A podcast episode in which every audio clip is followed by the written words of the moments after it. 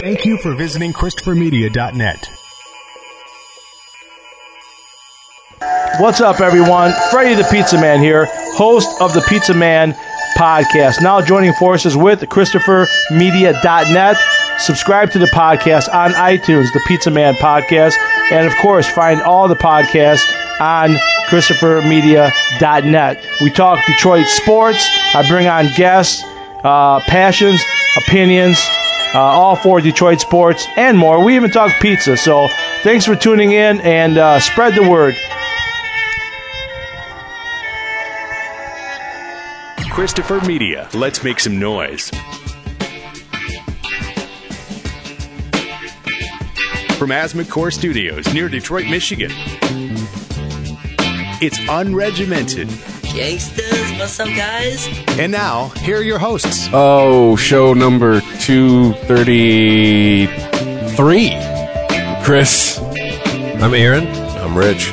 I'm the virtual prophet, Toddzilla. Yeah. Got got my Starbucks coffee ready to go. Oh, wait, no, I'm not. Wait, no, wait. I'm not supposed to have a Starbucks? Is that what we're doing this week? I don't know. I, we'll have to see how their training went. Yeah. Did you did you did you pour a lot of cream into it? Yes. Because I like Okay, coffee then- with milk. I don't give two shits about And you're their, allowed. their policies in the store. I don't drink that stuff because it tastes like my asshole. No, it's it's too strong for Stuff's me, man. terrible.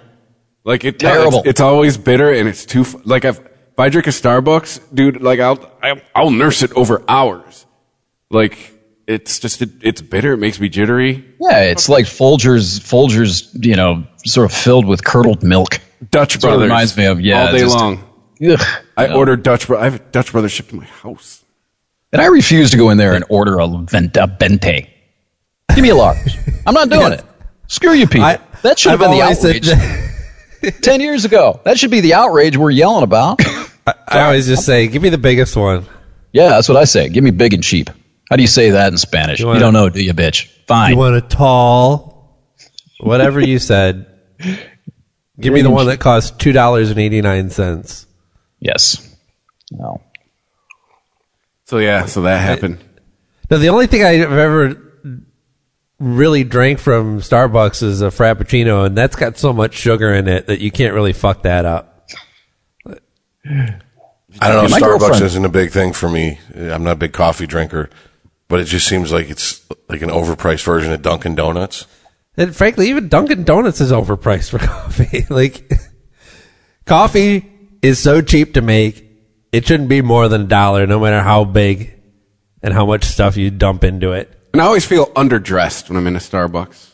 some reason, the the, fa- the surroundings make me feel like I should. If I don't have khakis on, I should go get some. You should really have feel self- I should, you- I should you feel sure with a collar on it. You feel self conscious in there. I feel like I want to go around to every table and slap every pretentious little bitch I see there that's acting like they're writing a screenplay. I don't feel self conscious. I feel a very a very strong air of superiority. Well, yeah, let me I walk in finish because when I come out, I feel like I have to wash the douche off of me. yeah, there you go. have to demask Gil.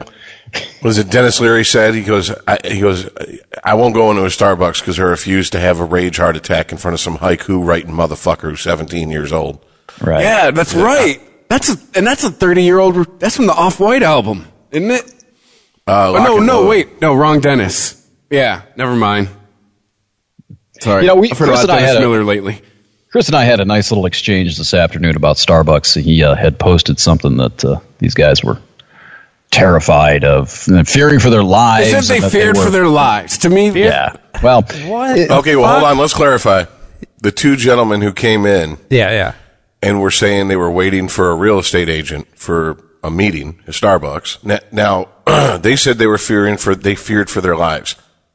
From whom exactly? Police? I know, right? Or the barista. Well, sh- shouldn't you have a healthy respect for people who have a gun who are going to tell you what to do? Mm. Haven't we gone over this before? Why are you arguing with the cops? white You're privilege. arguing with someone with a gun. It's a white privilege argument, Rich. I'm just I'm just repeating the No, argument me. that gets said every time this subject comes I'm up of police brutality. Your motherfucking side with that, but that's but it's just that's what we've learned is that apparently uh, we, we that's the white privilege argument now. It's coming from that point of view. That's laying it on really thick. Like they they feared for their lives. I, I would I, I fear for my police- insurance police, payment right? when a car, when a cop gets behind me, not my life. Well, Now, if he gets out stomping over and he's like, "Fucking bitch, I can't believe she cheated on me," then I'm like, "Oh shit, I'm dying today." Fuck. And they were in Philly. they were in the Philly suburb. They were in Philadelphia. Come on, the cops are going to be. They, they aren't suburb Also- cops. Those are usually the cops that whoop people's ass. Quite honestly. and I mean, I can imagine if the cops burst in there and said, "Oh, what are these two black people doing in Starbucks? Get them the fuck out!" They were asked to- but- to leave several times as well, right? Right, right. They Am I knew- understanding that correctly? Yeah, and they knew that the cops were, Yes. were called, and they hung Right. out and waited. It's like I mean, I don't see how you fear for your life at that point when you consider if you were really fearful of your life for for your life, wouldn't you leave the Starbucks if you knew the cops were coming? yes. if you thought the cops could possibly shoot you? And it's Well, like, at it- what point it- did just buy fucking coffee? Like at that point, that's that, that that solves this whole thing. Well, let's Yeah, go, I- let's I- just go. Let's just go back to the, what started it all. We've. I can't speak for Todd, but I know all three of us have worked in the in the service food service industry before. Yeah. Different places I worked had different policies. Yes, I still. Some had public bathrooms, some didn't. And in, in one place I worked, they said yes, you have to be a customer to use the bathroom, Uh huh. and none of us followed that rule because It's it, It's just it's it's it's a, it, when someone comes in and goes, "Do you have a bathroom? Are you buying anything?" I'm not that asshole. You're not paying me enough to be that asshole. I maybe there was some clarification on this. I assumed that it was a locked bathroom where there was a code or something, so they had to ask to get. A- I mean, in any Starbucks that I've been into, they have a bathroom. It's unlocked. Yeah, Anyone can too. just walk Yeah. in there. There's a. Actually, no, I they- have They wouldn't seen even that. know. They, they wouldn't even know. Oh, you have. I you've have seen that out actually- west where you you got to get a key or you got to get a oh, code. Oh, right, right, right, right.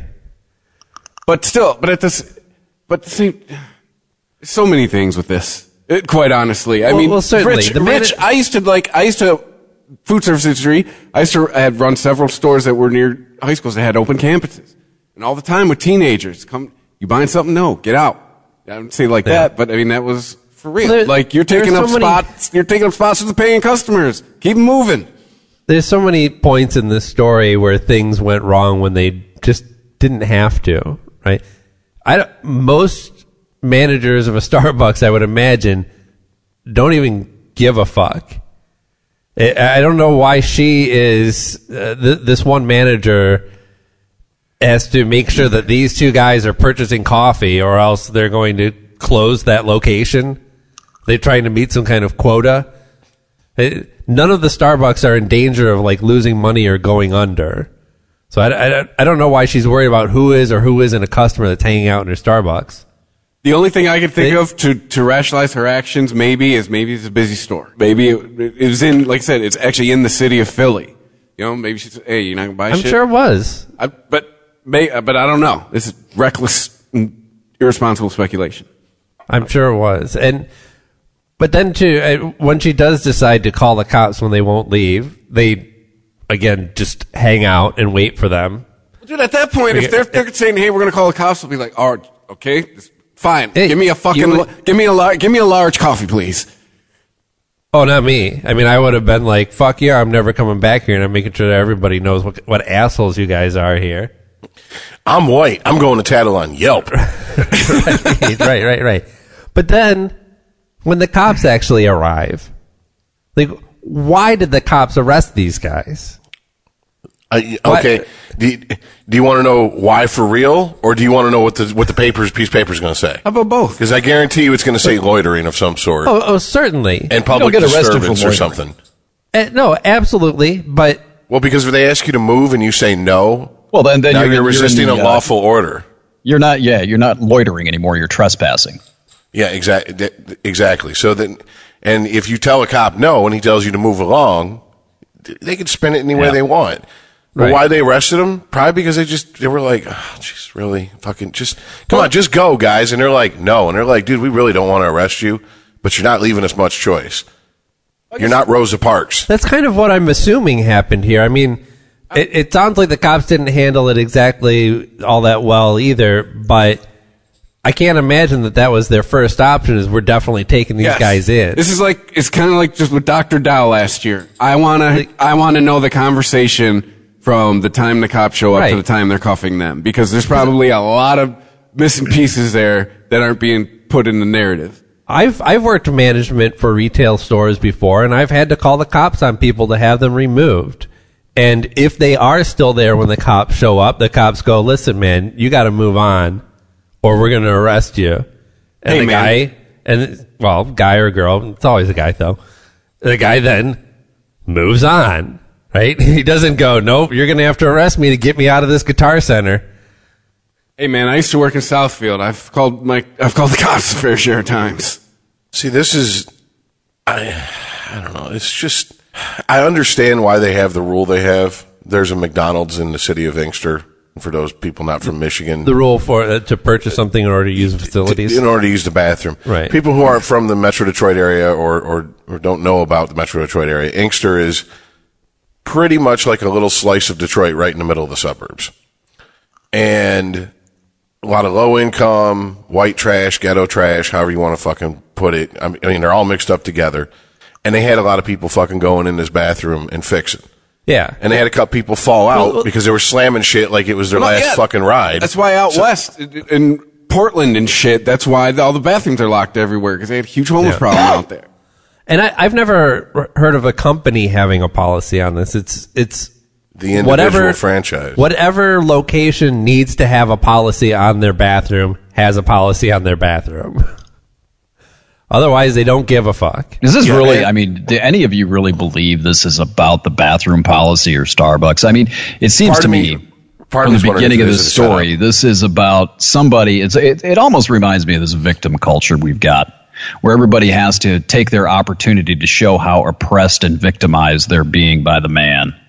You know, I I, I, I told Chris earlier today, I used Starbucks quite a bit. I lived in the Rogers Park neighborhood, North Chicago, for a few years, and I used Craigslist to buy and sell photography equipment. That's how I basically built my gear up was via Craigslist. And I used that Starbucks in Rogers Park as a meeting place where I would go and meet people from Craigslist. Look at the shit and either buy it, sell it, whatever. I never paid for anything when I walked in there. There was no never an expectation that when I walked into Starbucks that I was expected to buy a coffee. I sat down. I sat there like I was at Walmart watching the patchouli mob, and then would wait for the person to show up, do my business, and then I would leave. Now, had the barista came over and said, "Excuse me, sir, you can't just sit here. You need to buy a coffee. You need to buy something if you want to hang out here." I would have been, I would have been surprised. A, and then I would have been probably like, well, fine, give me the smallest, cheapest thing you got, and then I would have went and found another place to do business. I wouldn't have went back there. Right. I would also have some questions like, okay, what's uh, what's the purchase per hour that I have to have to hang out here? Like, like if I Yeah. buy one small coffee, does that give me an hour and a half of sitting here pretending Right. to write a screenplay? One small is my- coffee how much equals rent one does my- bathroom visit. right. How much rent does my coffee purchase buy? Right. Yeah. How long can I Yes. sit here? Well, But, let me ask you a question. Uh, let me ask a question since you guys have been in a lot more Starbucks than I have. Do they? Do most of them have tables?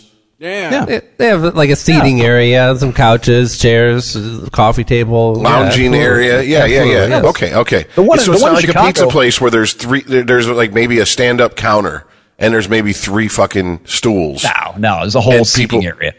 Okay. Yeah, and the one in Chicago that I'm talking about, and I've seen a few others, had seating outside. Yep. So you could actually just go. You didn't even have to enter the establishment. You could just go sit at the tables outside and wait and do whatever you got to do. I don't know if the one in Philadelphia had that. Maybe not. They don't all have it. The one in Chicago did. It was never any sort of like issue finding a place to sit. So, So- dude, Okay. the well, then- assumption uh, here obviously is that they were asked to leave because they were black, right? That the the the manager of this Starbucks that told them they had, couldn't hang out there without buying something, that that was ro- racially motivated. Oh, if- I just come from a food service manager's perspective. You weren't buying anything. Fuck out. Well, let me ask this question first of all, because I, I I haven't seen it. If there's if it's out there, is there any cell phone video of this from either of the two people Yeah. that were asked to leave? Yeah, but I it's saw shitty. something. Yeah. It's like they Right. turned it on and held it at their side type thing. And, They weren't like they weren't they Well- weren't holding their phone up like you know you're being recorded right now. Right. No, it was probably your typical 50 year old woman who's going, Oh my God, what's happening? Oh, look at this. No, no, no. I'm talking about Negroes are- cell cell phone footage from the two gentlemen who were asked to leave. Oh, like, they filming? like, did one of them film it? No, yeah, it's- yeah, not that I saw. From what I've read, it's from across the restaurant in Grainy. Well, Yeah. if that's the case, then I then I retract what I said about. Makes me wonder if this was like some kind of setup. A Like sting this was a operation. Starbucks. Well, no, well, I mean, it's it, it was it was okay. Uh, I can think of two examples: Denny's and Cracker Barrel. In certain parts of the country, you know, a, a group of you know black people would show up and they'd say, "I'm sorry, you know, you're going to have to wait," and they'd wait an hour, and then meanwhile, a bunch of white people would just file in and out, Right. and get seated. And I mean, if if this Starbucks has a manager who's like, you know, ten Habitually doing this, and they're like, No, we're going to catch ten white bitch." students walk in, Right. and she doesn't say shit, but two black guys walk in, like, "Hey, are you going to buy something? Then I could, you know, yeah, let's set this bitch up. Let's get this bitch on camera doing this shit. Right. But this, this, if that's the case, if they weren't fucking flashing cameras and being like, Black Lives Matter, and they have like a whole crowd behind them and shit, like, you know, it's do the right thing or something, Then this- yeah, then it this like sounds a- like you had a power tripping cunt working as a manager and two guys who were like, eh, we're not doing anything wrong. I mean, it didn't get violent, did it? No. I mean, here's Right, my right. thing. If someone comes into my store and I'm like, "Can I? Hey, how you doing today? What can we get for you?" And they're like, um, "I'm just waiting to meet someone here." I'll be like, "Okay. Um, well, if you need anything, let me know." Right. when they yeah. become a disturbance is when they're told to leave. Yeah. Being there isn't a disturbance. Right, right, right. And I don't care what the what the manager, general manager's policy is, unless his ass is there and wants to do the job of of, of playing bouncer for somebody for the shit wage I make. I'm not doing it. Sorry, I'm not fucking going to risk a physical confrontation for what I make. And if he's there and he wants to he wants to play hardball, he's going to have to do it. That's fine. I'm not, you know what I'm saying. But if this manager was that quick to be like, "Hey, you guys going to buy anything?" Then you got to leave. Sounds like she's a power tripping bitch. Well, no, Certainly, It but- went but down as they asked to use the bathroom, and and they said no, and then they were asked if they want to buy something. They said no, we're good. We have water. That is the narrative that has been spun. Yeah, but but to say that it, that the manager was racially motivated, it, it, she didn't say anything about the, them uh, about their their color or anything like that. She didn't use any racial slurs. I mean, this is just assumption. I- don't think by your actions alone, unless you you know had on record of uh, of how many people she's kicked out of, of her particular Starbucks and said, well, look, you know, 80% of them are black. Maybe you're onto something. I don't know. But just I go, from "Wha- this why are you counting, alone- weird person?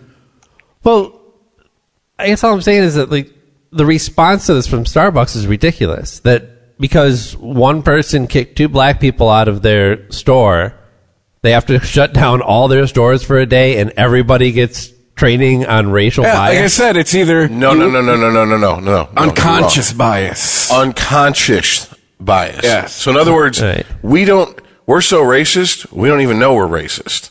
Yeah, so it's either the you. It said it's either you have a problem you don't know how to handle and you have to shut down your business, or you just you've hired you've blindly hired a bunch of racists. Pick one Starbucks. Either one sucks.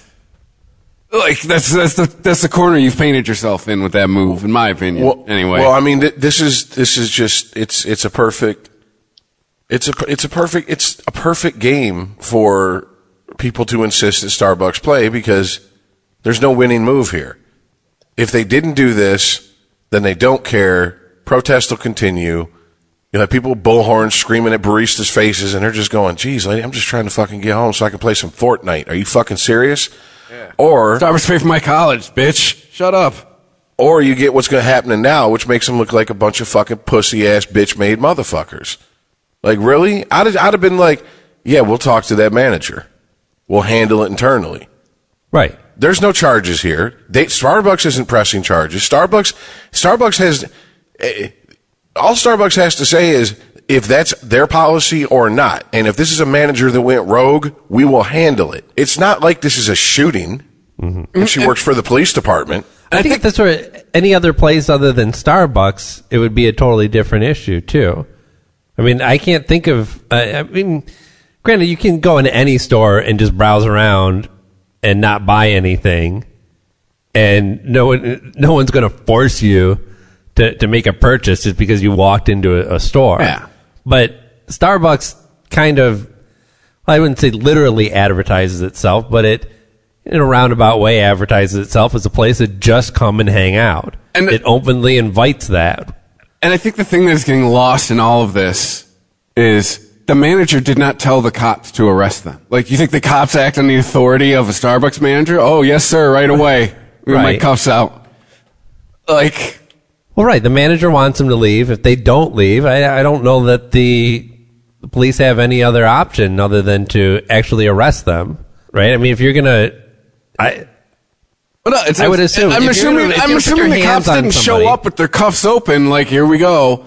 Like, there was probably some conversation. Like, that's that's what I'm Right. saying. If the cops can't get you to willingly leave someplace, then they have to arrest you, right? There's no in between option where they can just go, well, just put the cuffs on and we'll walk them outside and then we'll let them go out there. Like, if they're going to actually take you into custody, then that's an arrest. Yeah. Well, I mean, there's other ways they can handle it. They could, they could, they could put cuffs on someone, put them in the back seat, and go get them away from the situation, and go. We're not going to charge you. Do you have somewhere we could drop you off? Whatever. They, they don't have to go through. It's not like fucking. It's a life or death situation. They watched him commit a, a murder. Right. You know what I'm saying? They could diffuse the situation, but Well, but I mean, were they actually taken to the station? Yeah, that's the thing. My next question: Were they processed? Is there mugshots out there? or were they held and then released, which happens. Yeah. Right. You know, I mean, uh, by definition. I guess we could say that's still an arrest. But when we think of what we think of as an arrest is you're going all the way to the station, and we're running prints and holding you till somebody comes and bails you out, or a judge says you can leave. Well, I mean, I, to me, the, the, the, until all the details come out, which by that time no one will give a shit about this story. Uh, I think that this story is never going to be more clear than it is right now. I have. Uh, to I me, the, imagine. the, It's well, only gonna get then, okay, then I'll just put it this way: the more interesting thing to me is the nonsense of they're going to shut down every store and make every employee go through unconscious, racist, unconscious. Right. racism training. That's Talk about some fucking thought crime shit. that is kind of brilliant, though. I mean, when there's when Chris is saying there's no good play for Starbucks, it's absolutely correct. But to then spin it as we're doing unconscious bias training is, is allows them to say we didn't know how racist we were. Well, I mean, my question is the few the few uh, sensitivity, uh, racial awareness, what, however they want to fucking dress it up, classes that I've attended for any jobs I've had have been very one way. It's been very like white people how not to look racist. Like they don't give a fuck if you're racist. It's just like here we're going to show you a video how not to look racist. And it's like okay, Well, so right. I- so I mean, is this unconscious bias going to be both ways? Right. Well, they're just protecting their ass. Like they don't care whether you throw your back out picking up a box or not. They just want to make sure that you saw the video that showed you how to pick up a box correctly, so they can Yes. claim that they they showed you. It's like every three years I have to watch. I have to go to a sexual harassment class. Right. So now if you throw your back out, that's on you. We're not covering you. Yeah, exactly. No, absolutely. I, it, I tell a story about that in a class I teach. That is an exact situation that happened. Mm-hmm. A, a kid blew his back out, not following proper lifting techniques, and got to miss a whole two weeks of work with no work comp. To me, this just smacks of a bunch of fucking hustlers found a grift in the system and they're about to make money off it. And those are the people that are teaching these classes. It's a bunch of bull. It's like dog. Psych- Oh. it's like dog psychotherapy. Really? You're gonna, you're gonna, you're gonna sit there and, fro- and, and, and, and do a Freudian mind fuck on your dog? Get the fuck out of my face this bullshit. Right. It's nonsense. There it's is- just another way for people to make money off of doing nothing, getting a check for some old bullshit. I forget what company she worked for. One of the people that was going to be doing the training was interviewed on NPR, and the the interviewer asked her, "Well, what what is? Explain to me what unconscious bias is." And she did that. Uh, I don't know what you call it. said, kind "Give of me your shoes, bitch." ki- no, kind wait. of kind of mind trick where you um oh, how does it go? You ask somebody to spell milk and uh, you know ask them a question about where the answer is silk. They all rhyme, and then you ask them what's the white part of the egg, and they go yolk. They, nope, Yeah. the, I- the, the, the yolk's the yellow part, but because every other answer kind of rhymed, that's where your brain automatically went. And she's like, that's unconscious bias. like, okay, how do you train somebody out of that? That's ridiculous. You train well, somebody out of how your brain is programmed. the unconscious bias that I've I've over the years seen specials and news stories on is they start showing I guess kids a little bit past the age of being a toddler, so maybe like preschool age, you know, just headshots of different people from different, you know, different colors and, and this and that and gauge their reactions, ask them, uh, you know, and, and they're like, you know, and they, they they they do it from little kids to like adults, and they go, people tend to favor people who look like them. That's unconscious bias, Right? this is and it's like that, these meetings are going to be full of employees looking at each other and doing the jerk off motion. I, I can only hope it goes the way of the rescue me uh, sensitivity training meeting where they start talking about all the racial slurs they use for each other, Love that episode. and then fucking, and then Larry gets up and goes, "The day, the day I won't run into a burning building to save a kid who's not white is the day that you can put me through this shit, and I'll take it. Till then, kiss my sober white Royal Irish ass," and just walks out. Dude, this is just bullshit. It's bullshit. It's it's a bunch of fucking crooks and hustlers found it found a fucking uh, a grift in the system, and they like I said, they want a paycheck for teaching Yeah. bullshit. It's like back in like 20 years ago. We're going to start teaching kids in inner city ebonics. How the fuck are you going to teach kids ebonics, motherfucker? They got PhDs in it. Well, yeah, I mean, the, the the people heading up this training are probably fully erect right now. They're seeing a whole new career path. If Starbucks needs uh, unconscious bias training, well, then everybody needs to do unconscious. This is going to be standard practice. like, Think of Who's the money from Silicon Valley alone. You're going to watch next? some video about how to watch a bo- how to lift a box, and then somebody's going to come in and, and play word games with you and go, "See, I told you you're racist." you picked up that box using your back, not your knees, racist. Yeah. What does this look like? They're gonna show them like videos of like white guy walks up to the counter, orders a drink, and they're just sitting there. Then a black guy walks up, and everyone's like, "Get him! No, no, no, no, no! That's your unconscious bias talking." No, no, no. I, f- I figure it'd go like this. You're to see a white guy walk in. They're to go, "How you doing today, sir? I'm doing well. What can we get for you?" I'll take one of your cups of overpriced bullshit piss water. Okay. And then a black guy walk in and be like, "Hey, what's going on, man? Did you see the game last night?" Unconscious bias. You know what I'm saying? Like that's how I picture it. It's going to be such bullshit like right, that. right. Hey, You know. how's that glass of water? You racist? What? I'm just drinking water. right. I, it, it's it- just nonsense. And I'm gonna have to get unconscious bias training from Lyft because I put on the uh, R&B station every time a black person gets into my car. well, they'll give me zero stars if I listen to NPR. Yeah, well, uh, it, it, it, it's it's a it's a amusing. It seems like the more I hear about it, a non-story that had just been blown up because it's just something to get people talking on social media and sharing Yeah. opinion pieces and just another just another fucking crumb to throw off the table from the people at the top to go fight over that. You stupid idiots. And I mean, of course, everybody we How- eat it up because we're fucking retarded. How much money do you think these guys are gonna get? A lot. They're going to meeting- need a lifetime supply of, of, of Starbucks coffee and a, a, an executive code to every bathroom at Starbucks. article I read earlier today is they nobody can talk because they're in mediation. So Mm-hmm. yeah, you ain't interested in justice like you said on the fucking Today Show today. No, you're interested in getting paid. If you're Hey, interested in justice, you'd be in, Justice? you'd be going to court. No, What does fucking justice look like in this situation? brother, there is no justice. There's just us. Don't you understand, brother? he said. What did he say? He says his hopes this sparks a change. He says he thinks it's not a black and white thing; it's a people thing. Like, what? Okay, now you really lost me.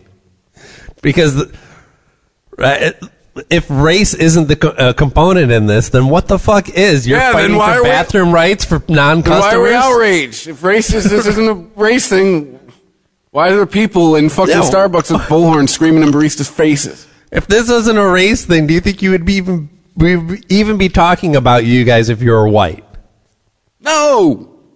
would not happen. You could. Uh, the cops would have would have come if the cops came to two white guys and beat the fuck out of them and dragged them out of Starbucks. We probably wouldn't be talking about them. It's interesting you We'd bring be that like, up. "Oh, did this happen in Florida? It's interesting you bring that up because about a month ago, a video started making rounds on social media of a of a gentleman who was going into a McDonald's and apparently a homeless guy asked him for some change and he goes, "I'll buy you something to eat."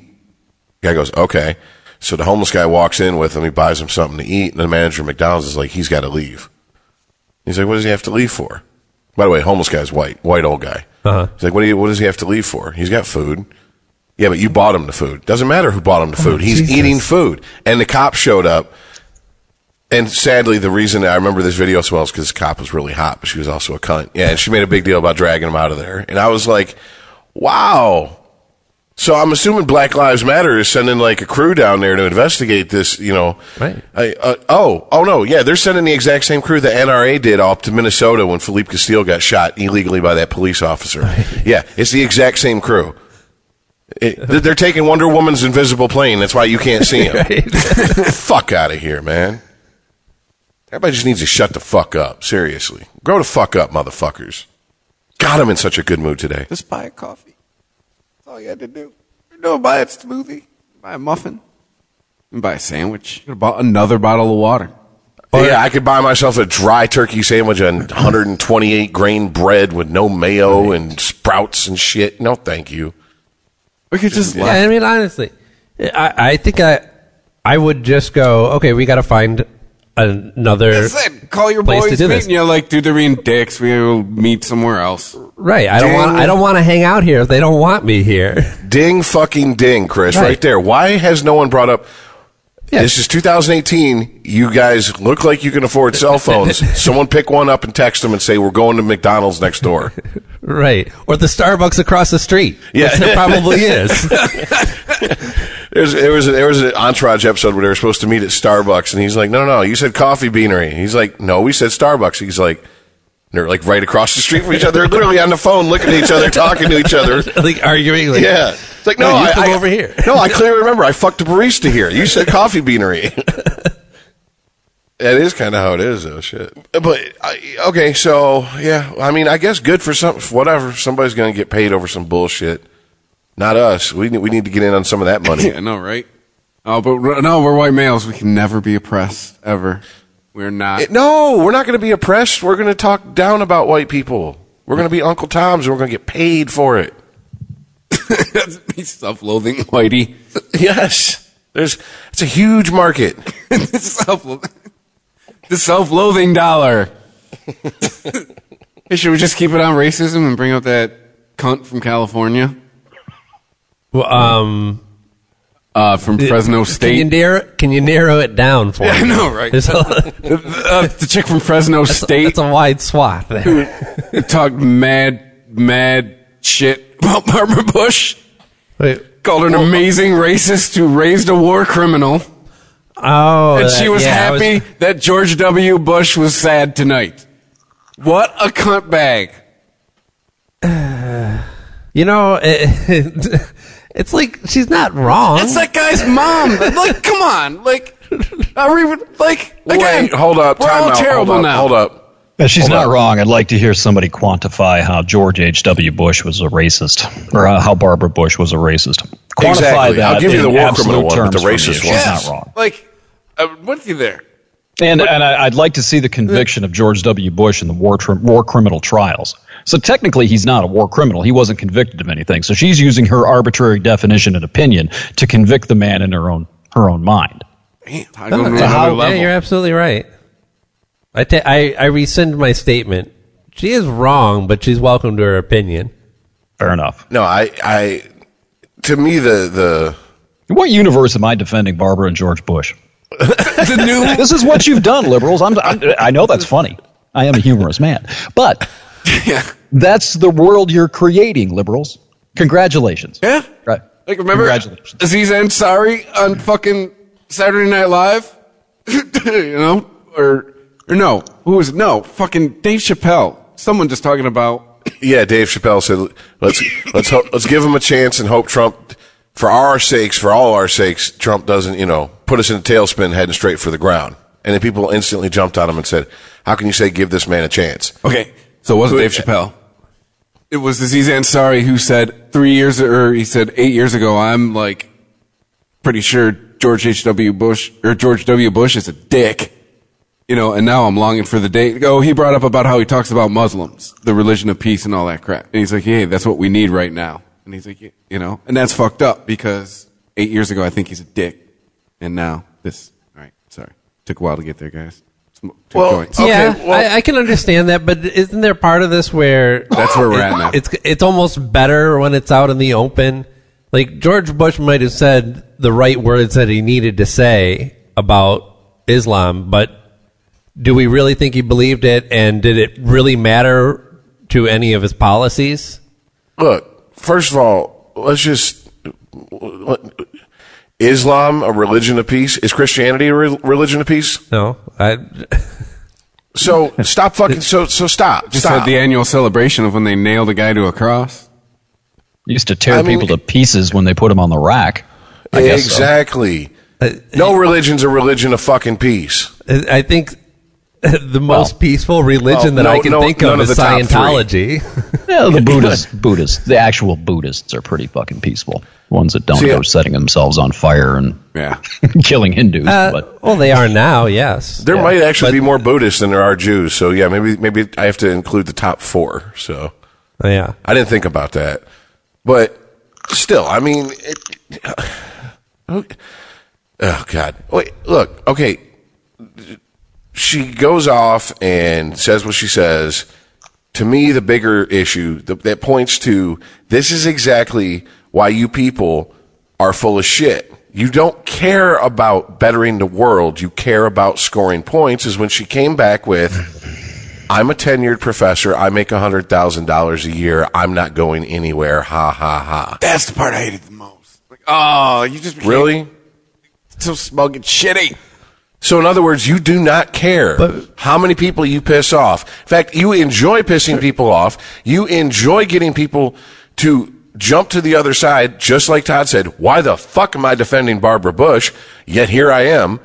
Okay. You enjoy that. You're not converting people. You just want to fucking score internet fucking brass ovary points. Well, guess what, bitch? The internet's the Wild West. So when someone fucking tweets you a, a, fucking a, picture of Goatse of a gaping asshole being held apart and has your face photoshopped in the middle of that gaping maw, don't fucking go, oh, this is toxic masculinity. No, bitch, this is what you're putting out, getting right back. It's the boomerang effect. You like it?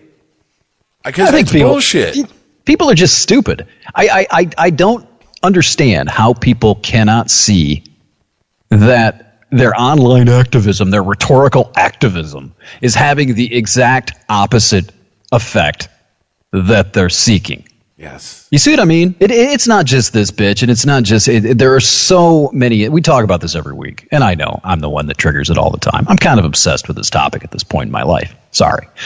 But it's true, and it's all over the place. You- we're moving so far and getting so extreme with the rhetoric that we're creating. It's almost like going into Iraq. You know, when we went into Iraq and we would napalm or, or bomb villages, and they would say, You're creating more terrorists?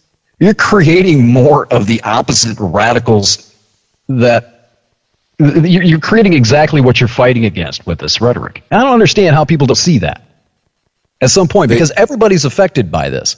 Like this woman, if you were to put some batshit conservative stuff in front of her, she's going to dig, dig her heels in even more and she's going to become more passionate about her, I'm assuming, progressive liberal views, right? She could, she could be aware of that, but she lacks the self awareness to understand that she's having the same exact effect on other people. Well, right. It's like Todd, you had mentioned before we started recording about uh, um, Comey being interviewed by uh, uh, Colbert, Stephen yeah. Colbert. Stephen Colbert, And he, he asked him indignantly if he really thought that the left was, was responsible for electing Donald Trump. No, that's not what he. That that was not. Let, let's get the context correct. Now, he did not ask if he thought the left was. He he, he said the people that the, people okay. were responsible for George Bush and and Colbert indignantly. Oh, are you saying that we're responsible for Donald Trump? That the voters are responsible for Donald? Like this really indignant tone. Like, no, you cannot internalize this. We have to blame some external source for this. We cannot be responsible. My viewers cannot be told that they are responsible right. for Donald Trump. That was the tone of the the, the uh, response in the question. Steve was clutching his pearls. Well, Right, Steve was putting on he was putting on performance art for his audience, is what he was doing. Certainly, but uh, I mean, I mean, yeah, the the Yeah. the, the left the left is responsible. The left is every bit as responsible as the, the people that voted for d- directly voted for Donald Trump are.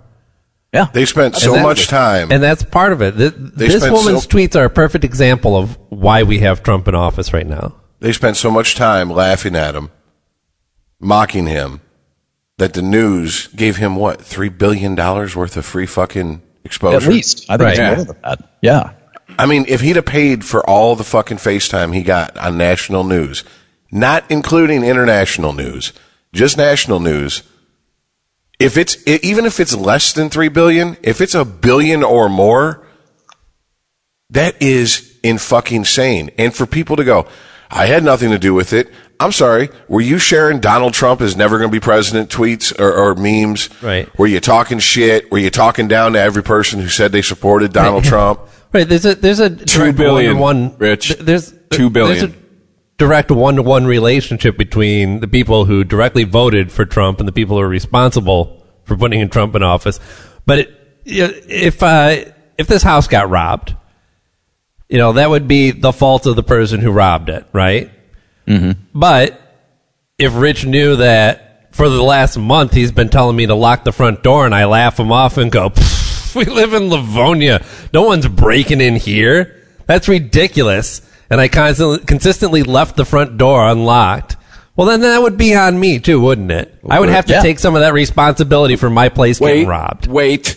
The street.com says Trump wrote five billion in free media to the White House. The failing New York Times is saying two billion. So that's why they're failing. They're missing half the money. So I don't know what figure you want to be. The fact that it's any billion. the is- number doesn't in- matter. it- yeah. Yeah. The, the the the specific number really doesn't matter at all. And it's it's not just people on, on social media. I mean, there, there's how much how much of that was provided by news organizations discussing his uh, outrageous tweets, Yeah. re basically retweeting him over and over and over again on the front page of their digital and print editions. How much of that? I mean, th- th- this was this isn't new. This was being discussed before the election. How much free publicity and free political advertising the networks were giving the man. This was a big topic back in 2016, before the election. Well, uh, not to get off the subject of uh, the the professor from Fresno, though. What what is going to happen to this woman? Is she really protected by her tenure? Is it, No, she's protected by the First Amendment because Fresno State is a state university. It's a state entity. ah, well, there you and go. they are bound by the First Amendment. The First Amendment protects. You know, most people we've we've said this before. Most people are just staggeringly ignorant about what the First Amendment actually means. It doesn't mean you can just run around and say whatever you want without consequences, but it does mean that the government cannot suppress your speech. And if Fresno State fires her because of something she said on her personal Twitter account, there is a train of thought that says that that would be government uh, suppression of speech because it's a Yeah. state. Well, the, the, the, uh, who owns Twitter account? That would be my that would be my next question. what? Who owns the Twitter account? Is it, her personal one or is it Is an it the schools? education.edu Yeah. one? It's not her. It, well, I'm, I'm assuming that most. How many Twitter accounts are affiliated with the school? Like Jemele Harris, when she went on ESPN and started telling people to boycott advertisers, right? That She was her personal. away. That was her personal Twitter account, but it was tagged with ESPN. She was raising followers based on her association with ESPN. So she associated her Twitter account with ESPN. Right. But that's that that those are two th- those those aren't um, uh, equal uh, um, the same thing because ESPN is not a gov- it's not a government Yeah. organization. You, Fresno State is. Well, I mean, if enough students, well, here's the thing. This isn't going to happen, but this is probably the only way I could see her not continuing to work at this university. If is if enough students just didn't take her fucking classes. But we both, we all know that conservative students or centrist students or however non fucking indoctrinated students on college campuses these days are in the minority. So she just probably doubled her fucking class size with this shit. And don't think that she wasn't quite well aware of she's raising her fucking her profile in the public and and, and by extension at the college by doing this or at the college in an extent you know what you get what I'm saying. Yeah. I had it right the first time and I tried to back back it up. Well, she'll probably lose her tenure when she gets her show on MSNBC this fall. You know, the, the, the one thing that, that really gets me about this, and I mentioned in the pre show, the people, conservatives, who are howling about the suppression, the suppression of free speech on college campuses when it comes to conservative speakers coming and, you know, people like Milo, whatever the fuck his last name is, and being protested and violence and all this stuff and not having conservative voices heard. That somehow is an outrage against American values. But they want this woman fired because she said something they didn't agree with. There's Well, a really? big, there's a, this isn't all conservatives now. A lot of conservatives that I've seen and that I've read since this happened are saying exactly the same thing. You cannot have that double standard. A lot of them are, so to be fair. But there are a lot it- of them out there that are just being reactionary about it and saying basically cut the bitch's tongue out. it shouldn't. That's that good old Reagan conservatives right there. Get I- the bitch fired. I just feel like the only appropriate response to this is to just shake your head and go, "Well, that's America. She's free Yeah. to speak her mind." That's it exactly. And let Yeah. Fresno State, it- you know, let, let Fresno State if they if she damaged the brand, fine. If she embarrassed the university in their eyes, fine. They can take action.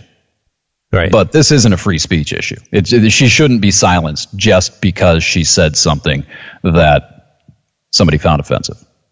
You know, you know the the more interesting issue to me in this is the fact that if this was a college professor who said this about I don't know, Jimmy Carter's wife, right. you know, uh the backlash and tut tutting and go sit on the naughty step from the media to this to, to this professor, this this fictional professor, would be overwhelming. But the media isn't taking her to task for doing this. They're just reporting on her doing it and people being outraged, which tells you right there. So pretty much you agree with her, or or you don't disagree with her. I mean, you can frame it any way you want, half full, half empty, doesn't matter. There's still water in the fucking glass. And that's so so the next and, and to me it's like that's fine. That's how it should be. But the next time someone comes out and says Michelle Obama looks like she's got a dick and people are, oh, he can't, he, he should never work again and he should be fucked in the ass in prison. Shut the fuck up. Seriously, you hypocritical cocksucking piece of shit. Until you were saying the same thing about the people on your side, you can eat my fucking ass. Yeah, ass. that's just the thing. If she was going off on Twitter about fuck Carl Castle, everybody would switch their opinion of this of this issue. Yeah. The left would be coming after her, and the right would be defending her free speech. Right. Yep. We're all terrible now.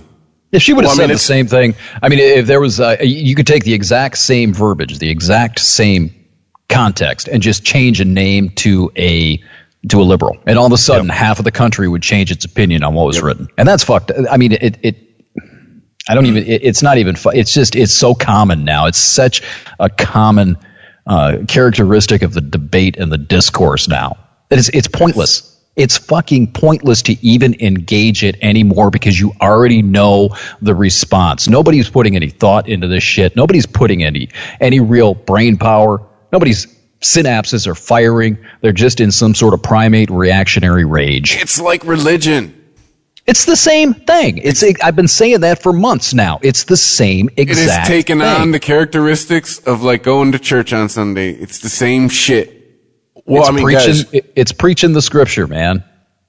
you know, I was listening to Sam uh, a Sam Harris interview today, and he was talking about a so-called debate he got into with a gentleman, and he caught himself in the middle of this debate where he said all we were doing was playing ideolo- ideological ideological ping pong. That's it. Right. Yeah. He would hit a point to me, I'd hit my, my counterpoint back. At no point did either of us concede anything. At no point did we address any specific parts of the other person's so-called argument because everything was broken down into easily digestible sound bites that we were just barfing back and forth to, uh, you know, or, or excuse me, uh, uh, volleying back and forth to each other. Right. Trump's a criminal. Oh, well, Comey's a criminal. It's good versus evil. It's it, going back to the religion thing. It's good versus evil, right versus wrong. It's not exploring options. It's not trying to find common ground or compromise. It's my side good, your side bad. You know, I That's can't simple. remember the- it's like children. And centrist being the ultimate evil. and I cannot. I wish I could remember his name. He's a former former CIA uh, operative. He was on Joe Rogan one time, and he was talking about. Joe Rogan brought up how do you operate in a world where more and more we're we're trying to divide everything up black white left right good evil like you guys were saying and he said myself personally I don't fall for that he goes there's bad people who won in history and there's bad people who lost in history. And on a long enough timeline, everybody's got dirt in their closet, period. And it's, there is no good versus evil in this. There's people who will go, well, I want to take your freedom of speech from you, or I want to take your freedom to do this from you, or your ability to do this. I want to crack down with, with regulations and laws and use the police as a, as a, you know, an occupational force in our cities, whatever. Does that really make them evil? Because if you talk to them, I guarantee you they think they're doing it for the better good. Well, the problem is is that uh, they're both right in some sense, and they're both wrong in some sense, right?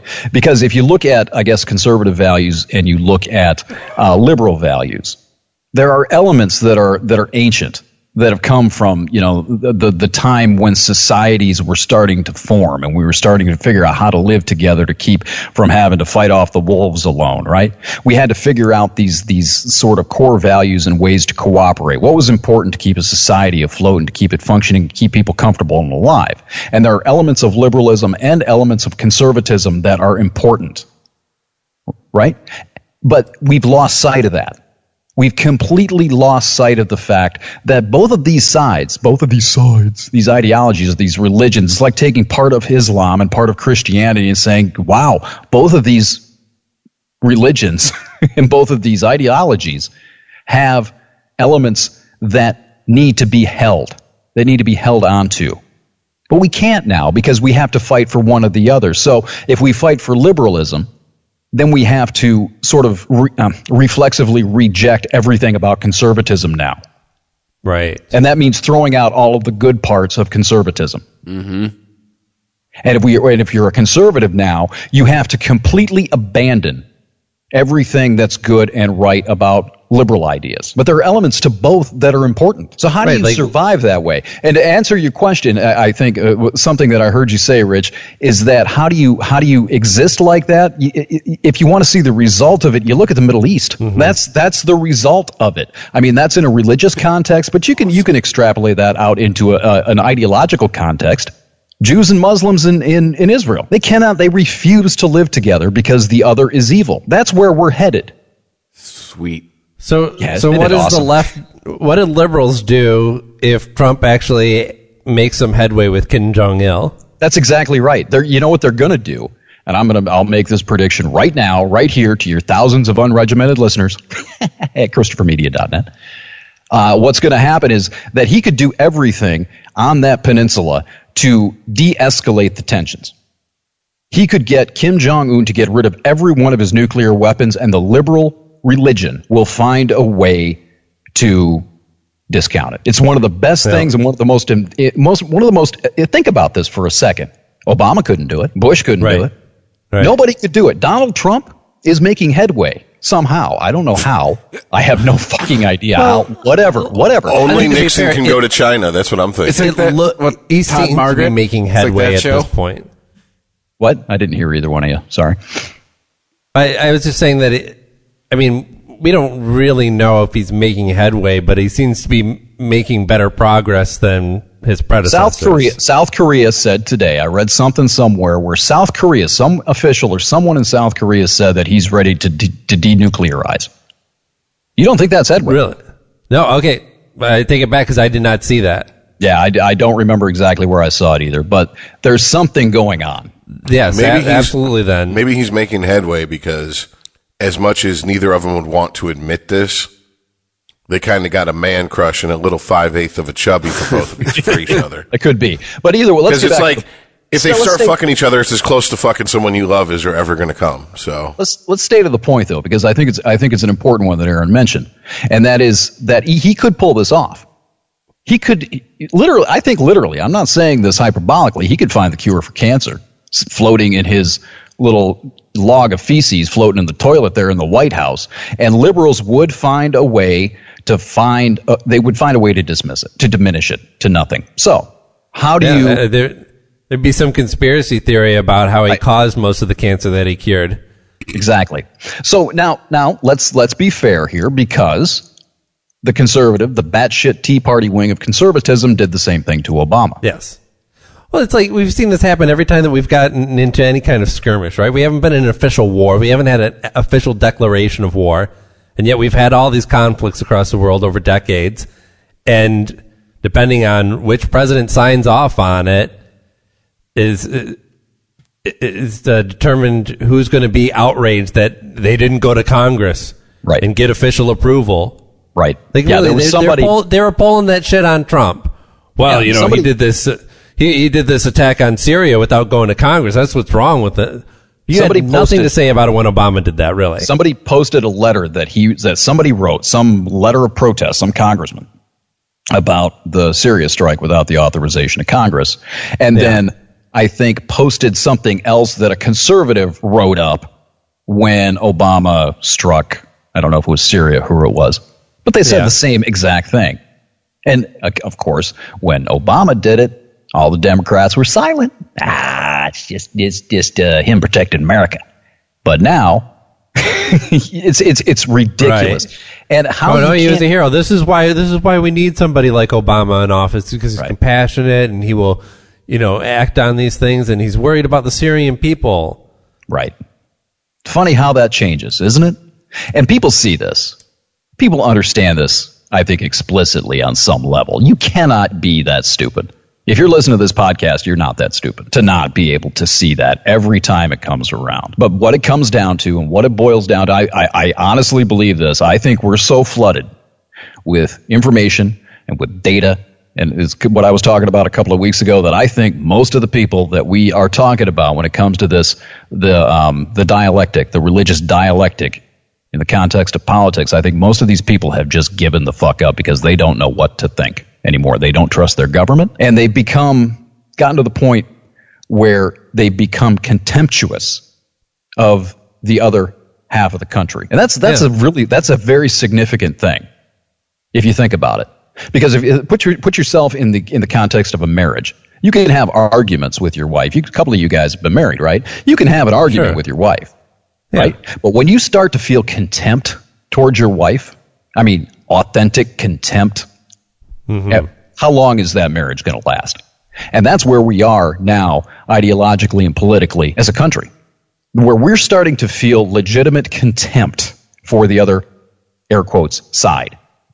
We have no commonality, no common bond left, no sense of affection left for each other as countrymen, as Americans. None. We hate each other. We are getting to that point A where we see we, where we see the other the people who believe differently than we do as subhuman. a lot of the problem, and I don't know how we got to this point. I mean, I can't. I there's no one thing I can pinpoint and go, that's it, or that's the lion's share of the reason why we're at this point. But it's not enough, and I find this online, you know, reading people going back and forth. conversations I have, conversations I overhear, it's not enough to get for a person to agree with you. Like, for example, if someone says, you pro birth, you pro choice, mm-hmm. and you go, I'm pro choice. Oh, so you support a woman's right to choose. I support anybody's right to do anything they want with their own body. Legally, until that child is born, that child is not a person in the eyes of the law. So if that person wants to evict that child from their body, that's their business. Oh, so, but do you think abortion's murder? Yeah, if they can live, if the, if the kid could live outside of the mother's body and she has an abortion at that point, yeah, it's murder. Oh my God, you're a horrible. It's not good enough I'm pro choice though. I have to think exactly like them. And that's the thing. You, these are people who are trying to not only get you to concede a point, the few that are willing to do that. I mean, that, that the few that are willing to debate on, on the extremes anymore, that is, it's not just concede a point or rethink your, you know, your stance. It's no, no, you, you have to stop thinking like you think and think exactly like me. Then that's a win for me. Right, but that's that's the good versus evil, black and white, good and bad. It's not opinions anymore. It's the same thing. I, it's the same thing. I, I, I got kicked out of a Sunday school class for because, you know, I we're talking about missionaries. I said, so you go up to these people who are starving, who who have been living in huts and shit and drinking dirty water, and you offer them clean water and you offer them this and that. But if they read this book and take Jesus as their savior, how many of them you think are going to keep praying to Jesus once you leave that town? Well, I got them saved. That's all that matters. I'm like, you think God wants a bunch of people who were bribed into loving Him? And of course, it was a bridge too far for that class. So I was asking. Well, that's that's that's a really short uh, short bus kind of special God. Yeah, I think God knows better. Yeah, that's a that's If a he petty that's a petty petty motherfucking god right there. That's a petty petty fucking religion right there. It has nothing to do with God. But yeah, I mean that's but that that's it though, isn't it? I mean it's it's you are flawed. You are wrong, you're a heretic, you're a blasphemer, you're a pagan because of what you think. That is i- i- religious fundamentalism. But you know what scares these people on the on the extremes is when they run into someone who just so happens I'm talking about myself, who just don't give a fuck, and they're like, "So you feel abortion after a certain point in in the in the pregnancy's murder? Yup. And you're okay with that? Yup. Well, what about you know school children getting killed by automatic weapons? First of all, there's no automatic weapons that were used in, in the latest school shooting.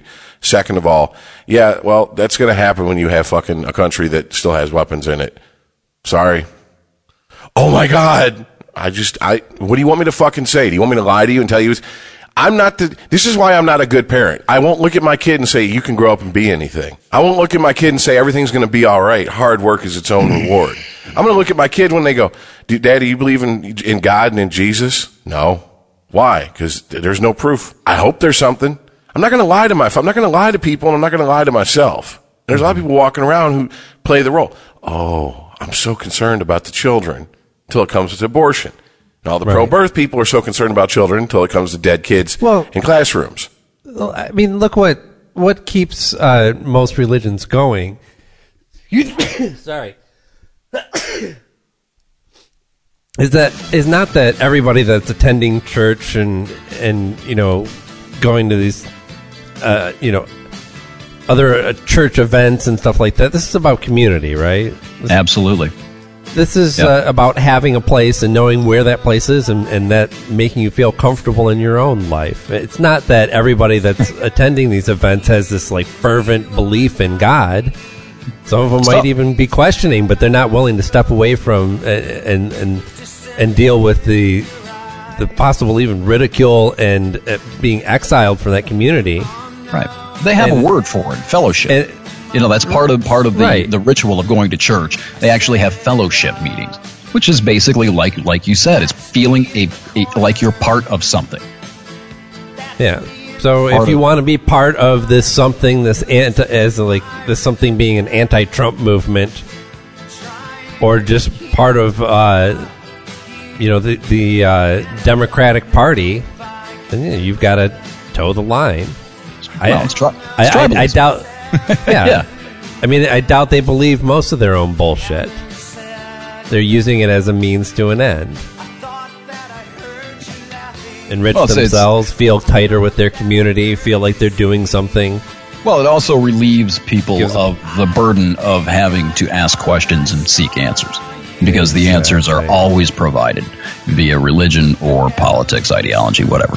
It Well, really the- is as a relief to be able to be told what to think and what to believe.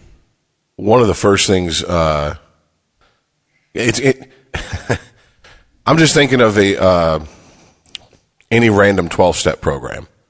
One of the first their indoctrination technique is is is is tried and true to at least to get you excited about being there at 1st Now whether they can hold your interest is another story, but you know you walk in as a newcomer, they're telling you you're the most important person there. That you need to get involved with as much, as much as you can. You know, they'll try to get you to be a treasurer. They'll try to get you to, to, to, you know, come set up for the meeting, come tear down the meeting. The minute you walk through the door, unless you're just one of those people with resting serial killer face that walks through the door, sits at the table, says pass, gets up and walks out. Mm-hmm. If you are social at all, they're going to try to suck you in. And I just, the first time I went into one of them, I just kept having flashbacks of almost every time I walked into a new church Yeah. because it was the same fucking indoctrination process into the cult. It- we're all here. Yeah, I don't all see it friends, as and you're the most important person here. I've been to, I've been to AA as well. I know I didn't ever see it as I understand exactly where you're coming from, and you and I are going to find a lot of common ground on AA, brother. I guarantee it. But as far as I, I always saw that as a place, t- as a way and a technique to make you feel welcome and a part of something. I didn't see that as an indoctrination because nobody wants to walk into a meeting feeling vulnerable when they're going to have to feel like they're going to have to discuss some some a flaw in their character all right, whether the terminology is right or wrong. They're not going Right. to want to discuss something that's wrong with them in a in in a setting where they do not feel welcome and a part of it. It, it's And like saying, like, imagine your first day at a new school, and you're like, well, eh, on your first day of new school, you're gonna have to get up in front of everyone, and tell them about how you masturbate. Yeah, right. right. well, No, sometimes I hit it from the back, and then sometimes I change hands and cup the balls. And and if that was It's an something accredited that was institution? necessary- Specs Howard, baby. No. I mean, I, I get, I, I understand where you're coming from, and a, a lot of, like I said, we are gonna, if we were to discuss this for an hour, we'd have more common ground than, than we disagree on. But at this point, I don't, I never saw it that way. Uh, it, it felt we weird, it hour. felt odd, but you're vulnerable, and you want to feel like you're a part of it. And I think that's their way of making you feel like you are a part of the group because you need to Uh, be, yeah. you need to be comfortable with it. and and that ties directly into what we're talking about the correlations with politics too. The the, the feeling of vulnerability. In, in this case, Yeah. coming from a feeling of helplessness, like I want to do something. I don't know how we ended up in this place, but I want to do something to change it. And that's a that's a good and pure motive. But when you don't know how to like actively uh, use that energy to accomplish something, then you just Sure. hitch your train to the to to the the rest of them and uh, and follow the movement. Yeah, and how how often, how many people do you know that if you were to ask them if they have a if they're o- overwhelmed by how much information they're flooded with on a daily basis and can they make perfect sense of everything can they sort it can they put it into context can they they go up that uh, data information knowledge wisdom pyramid with it how many people Yeah. do you know of who are comfortable enough, even in their own skin, to tell themselves that they, they can't make sense of that. Very, very few people. It's real easy, I think, when you're yeah, I know. overwhelmed and you don't have any concept of what, how to make heads or tails, top or bottom out of everything, to just jump into the one that makes you feel the best and let them do the thinking and the sorting for you. Right. I everyone has like a an initial reaction.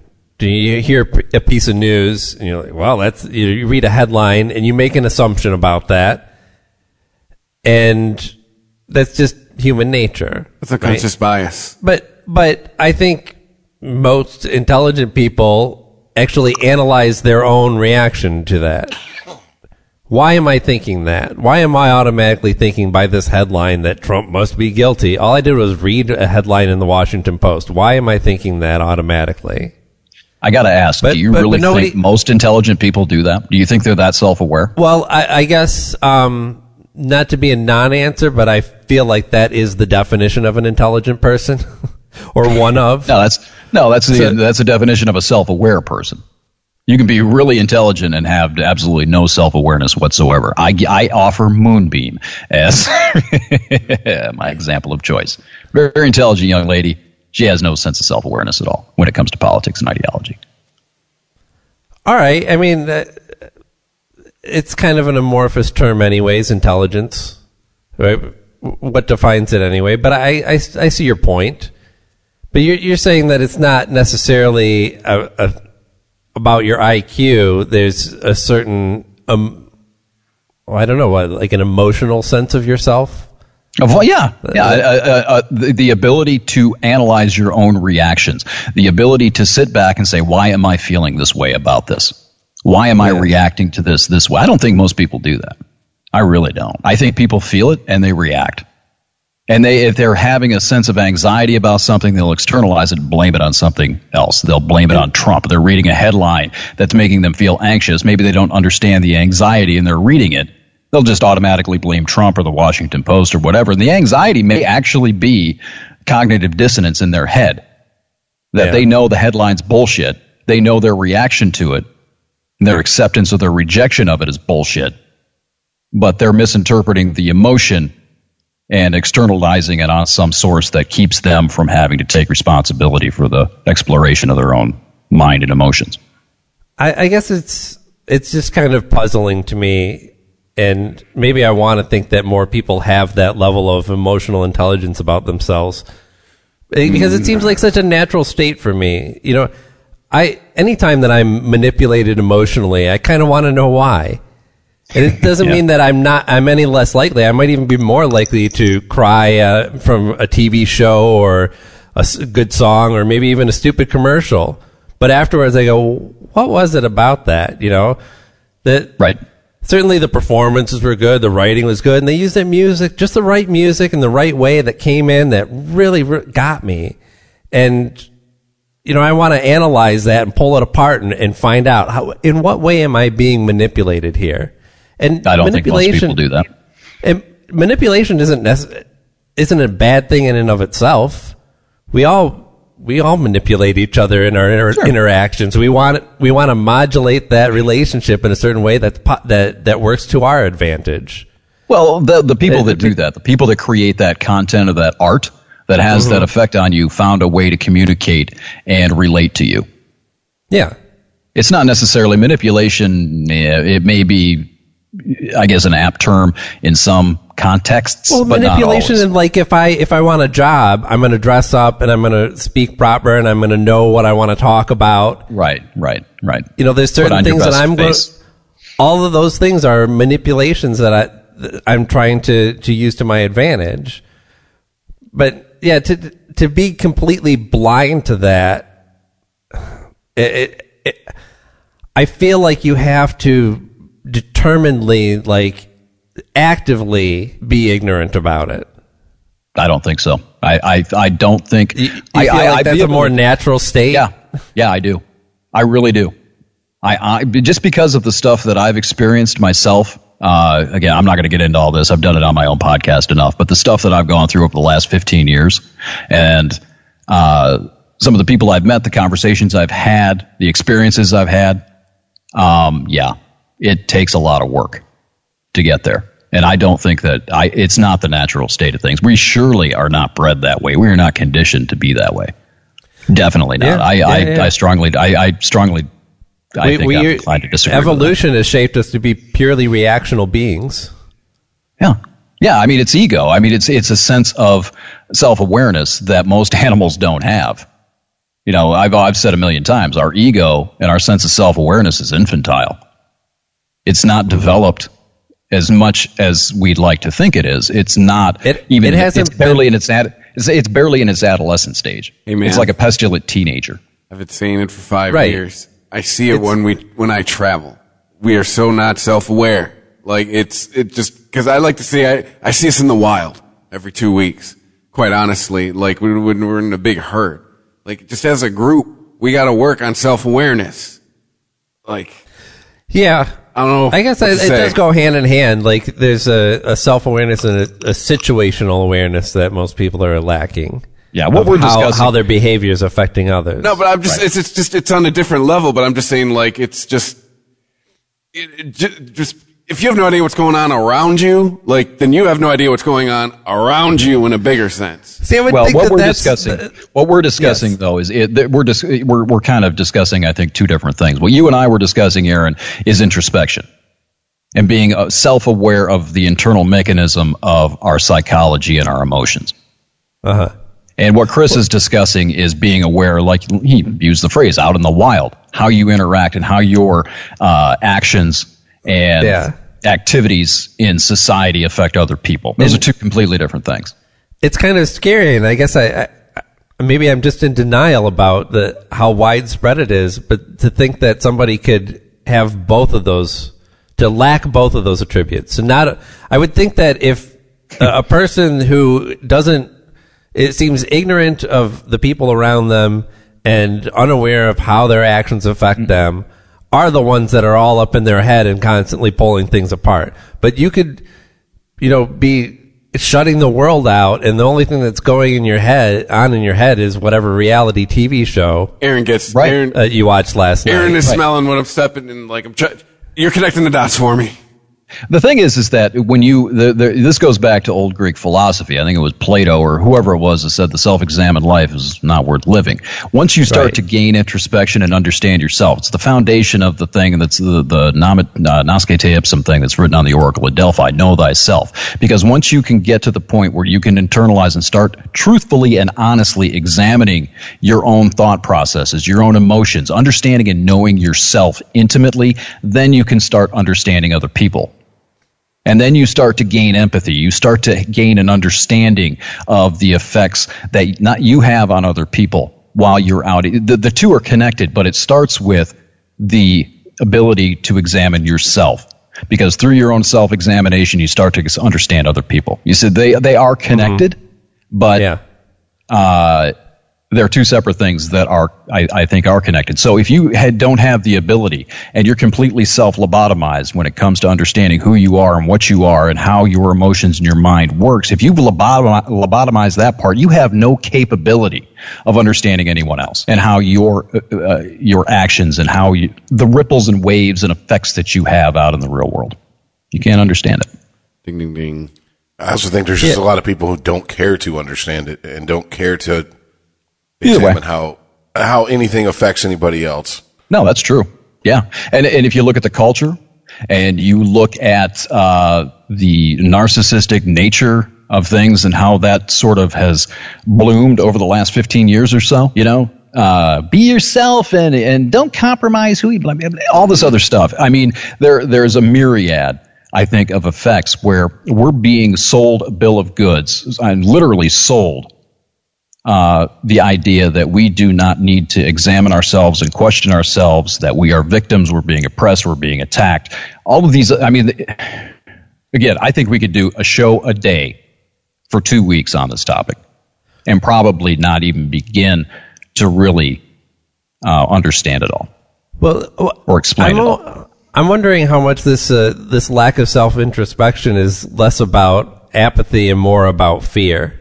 Where you know you do pick apart, apart your own thoughts, and you're kind of frightened by what you find Yeah. because that seems enough- yeah. to you know uh, I'm abnormal and so why would I think that? Why Confirm. would I have thoughts like that? If I said those out loud, people would think that I was insane. Well, yeah, if I said everything that I thought out loud, anybody, take anybody's thoughts and force them to say every thought in their head, and you're going to go, that person is insane. There's I've got a, uh, this. There's a reason why we have internal monologue. Confirm No, I've got- to questions you've never wanted to ask. I've got this thing that I came up with. I mentioned, I think, a few weeks ago called the marrow of humanity. I never really developed the uh, the idea completely out, but we all, each and every one of us, I don't care who you are, and if you sit there and say you don't have it, you're a liar. You need to go away. You need to go live in a cave or hang yourself because you're a piece of shit and you don't understand what you're saying. That every one of us, I don't care who you are, has this inner child, this inner core of who we really are, Yeah. and is buried between underneath layers of, of of so many walls, so many rocks, so many blankets that we hide away from the world. Everybody has that, and occasionally, when nobody's around, it'll come out and play. right? But we are we feel so vulnerable and so um, afraid to let that come out. But everybody has it, and that's the one thing I've been I've been sort of obsessing about trying to find something that we all have in common rather than focusing on our divisions and our divisiveness. We, I'm not going to go back into the, the political, ideological, religious shit again, but that's the thing we need. And I think it, I think that that, that commonality resides there. But that requires vulnerability. Sharing that with other people requires you to be vulnerable. And in the digital existence we live in, in the matrix we live in, vulnerability, that's where vulnerability goes to be gang raped. Just name the show. where vulnerability goes to be gang raped. But you, you see what I'm saying? Yes, I'm with you. That's because we've created a world and a society where loyalty and trust if if you if you if you do have if you are loyal and you do trust people, you're a sucker. You're a sucker. Cuz eventually something's going to happen because you you let your guard down. And maybe not maybe not the people closest to you, but but there's going to be a line of people waiting to tell you how stupid you were to trust and be loyal to people in the first place. Well, And so, and so, what's the choice? You either you either get you either get to be a fucking hard ass who doesn't look like a fool, or you get to be the you get to be the cautionary tale and laughing stock. you know, this is, you- I mean, in you- the history of evolution, this is just called survival, right? We, we Well, had to never- we had to evolve to a certain point as a species to where we had the the ability to, to uh, even picture more than 150 people in our heads. Exactly. That's it exactly. The society that we're we're in has gotten so large and so we used to be able to choose those people and those would be the only people that we would be around, the only community we would associate with. Right. But now if we want to be part of the world and, you know, buy shit from China on Amazon and have it shipped to us, we have to have a certain level of trust with people that we have no idea who these people are. Yeah, I'll give you one star. Don't fuck with me. Yeah. Yeah, it's um So I just How about- disconnected from the, the, the thought we were on. Sorry. I no, went no, about no. 14 We, different we kind of went out there. Music Man, that's the answer. If we could all just attend one, the same Phish concert, we'd work out all of our problems. You take me to a Phish concert, I'm going to kick your ass in front of Anna Kendrick. I will emasculate you in front of Anna. Here's here's what we likes need to Phish? do. I don't think she's a Phish fan. No, me I neither. don't wanna 'cause she has it. taste. Yeah, I think She's so. too young for that. Even though she did that stupid cup song. I bet you she likes Mumford and Sons. Oh, I can she see probably that. does. I can see that. Anyway, Anyways, Oh, you're um, probably right, Rich. Uh, no, yeah, we can we can dose up people with fluoride and shit. We can't get some ecstasy in the water. right. yeah. Just some low grade shit. I mean, it doesn't have to Just be a little uncut. psilocybin. Chill everybody out. Yeah, This is a really, guys. This is a really important thing, though. I think that uh, you're you're starting. I think in my head, anyway, and everything that I have come up with and come to. uh, I've, I've got notebooks full of shit. I don't have anybody to talk to about this stuff, so I write, and that's how I sort of philosophize with myself. And I have notebooks that are all leading to basically what we've just been talking about. And I don't have again. I don't have a lot of that sausage party hope that there's going to be some. The only thing that I can see that can happen is that in order for people to get out of their egocentric little cages, is something, an earthquake, asteroid, civil war, an invasion, something has, something catastrophic and collectively traumatic has to happen because we're not going to do it ourselves. We're not going to put this, you know, um, escapist soma back in the bottle and start engaging in self exploration and understanding of other people without some sort of a trigger. It's just not going to happen. It's too easy to bask in this uh, warm bathwater of egocentrism. Well, it's just also we need to stop lying to ourselves and be honest with ourselves. Humans love conflict. I've been in relationships that were going smooth as fuck, but one of us would sabotage it just to get some conflict going because it, it, it, it's it's it's like I- see people who are addicted to it. This last week's been a kind of a, uh, a refresher course in why I kind of keep to myself. I won't go into details, but I spent time with a bunch of different people, and you know, at the end of that time, I was like, "Holy shit!" I used to live like that. I mean, every single day, it's looking for something to get into an argument about, looking for something to pick on whoever's closest to you. Well, yeah, And it's it's it, they, they they love it. They I, I mean but that's that's like deflection, right? I mean, if they were thinking about their own shit, if they were being introspective and working out their own problems, then they wouldn't have time. were, wouldn't even make sense to to to seek the conflict elsewhere. But you, you've got to, you know, you might be angry about your situation, but you, if you can't direct that anger at yourself, then you got to point it somewhere. It's got to be somebody else's problem or fault. Mm-hmm. I don't know. I just, I guess I, I- you know, in in some of the examples I'm thinking of, it's just, I, there's a level of narcissism that runs with uh, every example I'm thinking of that it's just ultimately, it's all about them, you know, and this, you know, it- no slight is too small to overlook. Nothing, you never just let anything slide. You always got to call out everybody. Well, that's that's, the, but that's, that's the, the culture now. only- that's the only way you can make yourself feel good is to go. But uh, literally, Jerry Springer running twenty four seven. I watch that so I don't feel bad about as bad about myself because I'm like, at least I'm not that. But that that I'm like, that's a low bar. that narcissism is the new American virtue. I mean, look everywhere. Everywhere you look at, I mean, you can look at identity politics. You can look at how everyone is a victim, how everyone has an oppressor now. And this doesn't have anything to do with black and white or feminism or any of this. I mean, every everything is about you, and and and it's about promoting the brand that is you and highlighting your group. That's, I mean, it's, it's, I don't know if it's textbook narcissism. I'm not a psychiatrist or a psychologist, but this, we are in the golden age of narcissism, where everything is about us or our group. Well, I mean, if you if and if you go back to what, not even that long ago, 10, 15 years ago.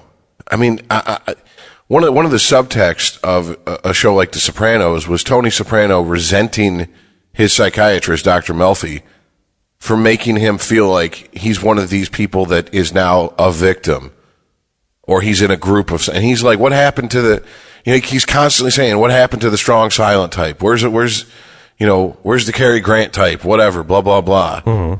And I remember one episode, he's like, I resent, I, I, I hate you and resent you Yeah. for making me feel like this. And I'm kind of along those lines. Like, I, I despise these people who have now, through constant barrage of bullshit, make me fucking take SJW, you know, uh, inventory of every fucking situation before I can even start to begin to, to, to, to put it to the test and see what sticks and, you know, what's a bunch of bullshit. You know, okay, well, who was there? Were they, were they white or were they black? Were they a man? Were they a woman? Right. Were they gay or were they straight? Were they trans or were they non-binary? Were they gender fluid? Blah, blah, blah, blah, blah, blah, blah. Right. And I just fucking hate them for it. Another You know, podcast it- Rich and I listen to talk. We've been taught to count. We've been now conditioned to count. What do you mean? Okay. White, black, male, female. We've been taught to take inventory. Yeah, there, there's uh we were talking about self introspection, uh, self analyzing, and no- and we're talking about selfishness, right? And it seems interesting to me that like you would think that one could easily lead to the other, but it really doesn't. You know, the more you understand about yourself, the more you see yourself in other people and start to understand people better. Exactly. And whereas uh, the people who are not a- analyzing their own thoughts are really the selfish ones who are are only thinking about themselves and they think that they're i that they're integrating themselves with this bigger community because they all you know take your pick of of whatever the cause is or whatever you identify as but they're not really understanding each other. And I, I don't know if I have a, a point there actually. I'm just, it was interesting to me that, you know, it, it would seem that the more that one sat and thought about their own being, that that they could, they would become a selfish person, right? That's all they think about is themselves. But understanding yourself is just another way of understanding humans. I think But it can lead. It, it can lead to self-absorption. You know, if you if you're too involved, if you're a, a, you know analyzing absolutely everything, internalizing everything all the time, you can get self-absorbed with that. You know, you've got to be it- you know, able it- to there is a externally line- relate. Yeah, you've got to be able to externally relate at the same time. Yeah, I don't. There's a you know, I there's a don't know where crippling that line, line where is. you yeah. I think it's called the spectrum actually. Well, I mean, if if I don't know. even if even if I mean something I've tried to, autism. something thing. I've tried to do in the last few years is try to take one thing, not necessarily give it a timeline, but try to change it about what I do. And the first thing that that, that I did was because I started doing a show with you guys was I have to learn to stop saying you're never going to change my mind because right there, even if I don't literally mean that in a conversation, I'm setting that person up. To, basically, that person is either going to go, "Oh, well, there's no point in even talking to you," Right. which means I lost out on maybe being enlightened and thinking about, or or showing a new way to think about a subject that I've only thought one way about before, or they're going to take it as an invite to start just you know okay so we're not even going to debate we're just going to go right to the you know to the to, to the personal attacks okay cool Well, and, and, and beyond that, you've also lost the opportunity to have a dialogue with them and, and maybe enlighten them because they're not going to listen to anything you're going to say from that point forward. Yeah. yeah Nothing yeah. you say, Also- nothing you say matters because you're you're you're cognitively cemented. So why people bother? are so, so people are so adamant about their beliefs, but it, it, when it comes to guns, it's almost ridiculous. Guns, is, that's probably one of the easiest things to change somebody's mind on, right? You are pro gun. You believe that every American should own one. Okay, your son shoots himself. Instantly, your mind is changed on that issue. You're anti-gun, and you're disgusted that your husband even has one in the house, and you want him to get rid of it. And then a guy breaks down your front door with the shotgun and takes you hostage, and your husband shoots him and saves your life. You've changed your mind on guns. Or It's your very buddy easy. in Peru gets robbed by armed gunmen. Right. Most, mo- Yeah. most of most of these things, you know, to on the to the average American, never happens, and they Right, but when and, it- and therefore when it they don't get their mind changed. Right, but life has a funny way of going from abstract to real. Yeah, And then you actually have to examine your beliefs when those sorts of events happen. Oh. It's no longer an abstract concept happening to someone else. When it happens to you, right. Well, watch what happens Holy when my shit. kid gets hit by an automated car. right, My mind will change real quick. right. Well, I mean, Yeah. it just it, it, to me, it also goes back to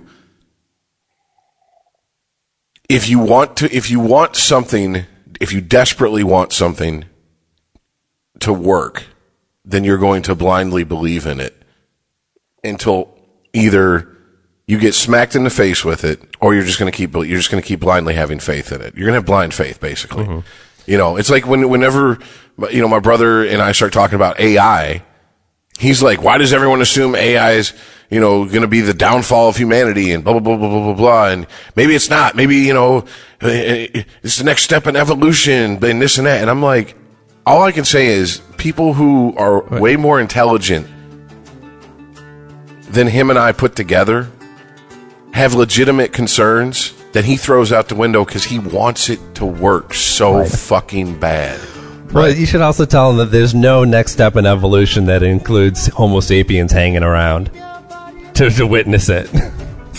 Well, I mean, it, it, it- well, I'm just, I- you know, I, I'm just using it as an Meat example bags. of of Bender 2020. You meat bags had your chance. but, That's really what we are, man. but no, I mean, it's it's uh, you know, anytime I any anytime I, I try to have a real conversation with people, I notice that there's a few things that they do that I'm like, I got to stop doing that myself. Yeah. And I really thought, because I was fucking stupid, that most people were the same way. I always walked around assuming most people hated people who reminded them of the shit that they hate about themselves. Yeah. so if I see a behavior in you that I hate about me, fuck you. right, right. You know what I'm saying? Well, th- and that's the first th- place where my mind goes. If I'm ma- mad at somebody about something, oh, this person's always doing this, and it's always pissing me off. You know, my kid's always leaving the towel, the wet towel, just on the floor, and it gets all mildewy smelling and shit. Why the fuck can't he hang it up? Right? I scrub my behavior. Do I always hang my towel up? If not, I'm then I'm just going to keep my mouth shut and maybe correct my own behavior on this. But if I'm clean, then I'm going to tell them. Well, this is Hey. the thing. Rich said something very, very, very important. I, I naturally assumed that everybody else does this. No, no, they don't. Hey, this is what you and I were discussing a few minutes ago, Aaron. No, people don't. People do not have that eh, that that tool in their toolbox. And see, you know It's what that is?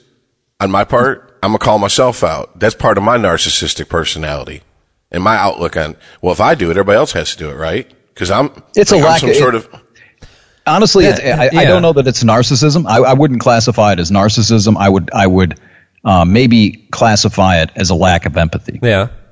to not understand that people don't necessarily or haven't necessarily been equipped with that tool. As it's not a natural thing. It's not an, a natural thing to sit here and, and self examine. It's uncomfortable. I mean, when you're talking about the towel, Aaron, is that a comfortable thing for you to do? Is it something you really enjoy doing, examining and, and uh, analyzing your own behavior to see if it's any better than what pisses you off? That's uncomfortable. Right. It's not a natural act. I don't know why some of us, I mean, I. I, I I know exactly where I started doing this. I wasn't always like this. When Chris knew me back in 2000, I wasn't exactly like this. Far from it. Uh, there, there, this was a process. I'd agree with that to- statement.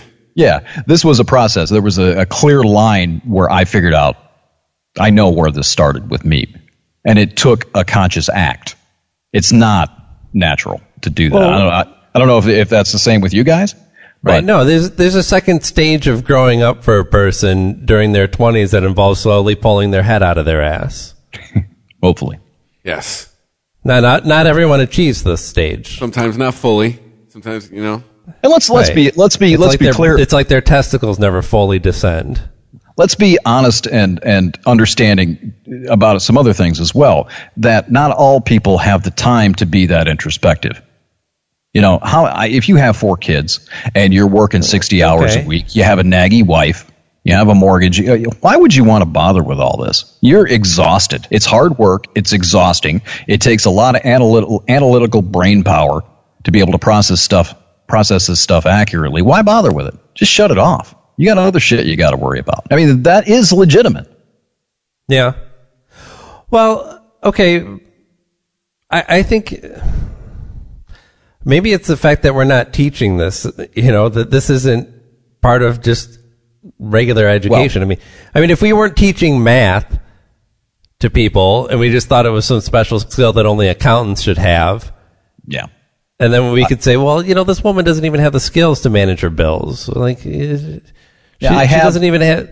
She's got to like actively sit down and learn math in order to just keep track of whether her shit's, her mortgage is paid or not.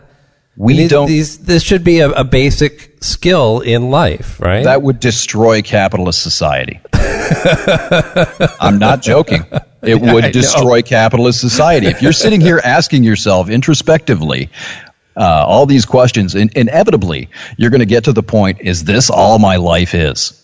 Going to work to pay bills, to go to work next week to pay bills. I'm telling Yeah. you, I promise you, I've been there. This No, is I'm- why I, this is what happened to me, kids. You're going to start sales will go questioning that. And if you start teaching that to kids, young kids, it's going, yeah. And Chris, you're not wrong. You're not wrong. Because people trapped inside and disaffected, if they if they've gotten to the point where they can self-examine and become self-aware enough and examine their life and the culture that they live inside, understand that it's toxic and destructive, corrosive, and, but yet they're trapped inside of it. They can't escape it. They can't make the choice to leave it. Chris, you're absolutely right. And this may be, if you want to transition off into some more philosophy, this may be part of what's going on with uh, the mass shootings. We talked about this last week, I think, or two weeks ago, when we were talking about the YouTube shooting and people not being able to uh, integrate or feeling like they're not part of something or something. I'm, I'm, I'm not. Again, I, I'm going to stutter and stammer here because I haven't quite processed this all all the way through. But this may be part of what we've been seeing since Reagan. We didn't have these shootings before the early 80s. Not too many of them. Nowhere near what we have now. Maybe people are becoming a little bit more self aware and understanding that the life they're leading and the, the culture they're living inside is because they're trapped in it. They know how corrosive it is to chase money every single week and not have any sort of sense of self determination. Wouldn't wouldn't that be one of like just like poetic justice that all these people who just assume that because I mean you know we go you, to go with the school shooter thing most most school shooters are white males. I mean that's not not mass shooters. No, Well, let's say it's- s- with it's school shooters. Yeah. So let's say let's say all these people who are fighting to you know fist fuck into our asshole this fucking male privilege and toxic masculinity and that's the reason you're at the top of the heap. They fight and they get to the top of the heap and the next thing you know, it's the it's the pink mafia shooting up schools because they're going. This is it. This is what I this is what I fucking tore down an entire biologically set fucking yeah, and and and, and uh, process and completely restructured a society for for this to go to work and just keep being in debt and keep going to work and keep being in debt, keep going to work, keep being in debt. Give me a motherfucking gun. You know, if if if if if society and money and success, as it's defined for us, was this the key to all happiness and self fulfillment, sense of purpose and achievement and a fulfilled life. Why is it that these most of these shootings, most of the mass shootings, are committed in a, in in white, mostly affluent areas? How many? I, going to I'm to ask all three of you right now to give me an example of a mass shooting at a ghetto school. I'm gonna be I'm gonna I'm gonna be politically incorrect because that's just me. Uh, most of the time they're outside of the school. I- I'm not talking gang gang related shit. I'm talking a, a, a kid in a ghetto. I don't care if he's Mexican, white, or black, but in a poor area, walking into a school and shooting it up has nothing to do with race. I'm talking about a ghetto school, Ve- a very few, school. very few. But I can also say this for a fact because I used to I used to deal with Detroit public school system quite a bit. Well, that's why I'm asking you guys. they have armed guards at school. They are they have clear backpacks. They have metal detectors. Mm-hmm. That's why I literally wasn't saying most of the violence in the hood happens outside of the school because the hood's violent. You can't get that shit in there. Like all the shit that, that Oh, so that- that Parkland these got a taste of the hood? Exactly. All the shit that they're bitching about, me and my friends who had had either went to P- Detroit public schools or worked around them were like they're bitching about clear backpacks. It's uniforms, clear backpacks, metal detectors, pat downs. Well, it, yeah, it's like AIDS, right? When it was Okay. just gay people, we were like, eh, all right, well, I'll t- shit, I'll- shit I'll- no, happens. you're right. I mean, Miss me with that gay shit. right? No, I, okay, I'm gonna I'll concede the point in the urban and then when setting. it How come you started don't- coming to your your neighborhood, How yeah, once often do you- 13 year old white kid got it. How often do you see this happening in poor rural parts of the country? As Right, opposed to like Columbine and Parkland or Park Parkview. What, what was it? Is it Parkland? Parkland. I think it's Parkland. Yeah, yeah. yeah, yeah, whatever it is. I mean, typically, Yeah, it's true. And middle then, to, middle to upper class white neighborhoods, right? yep, Yes. Sandy Hook as well. Yeah, I, you don't see Well, it happening this? in backwoods Kentucky all that Let's often. try let's try this one on for size here. Maybe it's because these fucking kids raised in these solidly middle class to upper middle class neighborhoods that go on these shooting sprees have been lied to by weak titty motherfucking parents all their life, telling them, "Oh, the world sh- the world's fair and you can do anything you want." And as these kids get older and they start seeing their opportunities shrink because they've just been fucking they're the idiots that believed when our school counselors told every single person that walked in their office, "You have leadership qualities." blah blah blah blah blah. And this is the idiot who's 40 years old walk around going, "My school counselor told me I have leadership qualities." Hey, just shut up and cut my lawn. That's all I want from you. Just shut up. All right? I don't want to fucking hear about your leadership qualities. It's the Tyler Durden thing. We've all Yes. been told we're going to be this and this and this, and we're pissed off if we're not. Yeah. And see, here's here's here's the thing: is it wrong? Okay, this is one. This is one of the issues I have when, whenever I, I get into these type of discussions. Is it if someone if I lie to you so badly that I have shaped your worldview to where you don't deal with reality, you deal with the bullshit I've shoveled you, then you get face fucked to the fucking ball sack by reality. You have every right to be pissed. You got fucking lied to.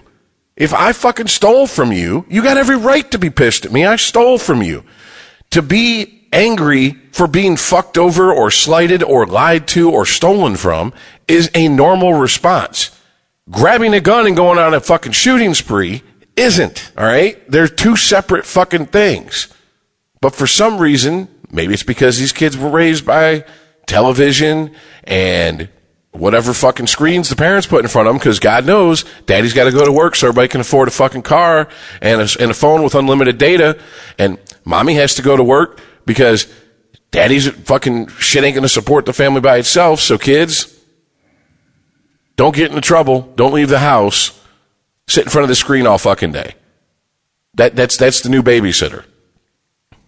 I what do you think? I, try to why, try why to, have we never examined these kids' lives? And on top of it, the fact that most of these kids were probably shoved on some sort of fucking medication from a ridiculously young age. In fact, if you look at the percentage of fucking school shooters, the, the, the white male school shooters, most of them have been on some form of mood altering medications by prescription. But we, yeah, but that's, we've so over medicated the kids that we can't even use that as a, as a yardstick.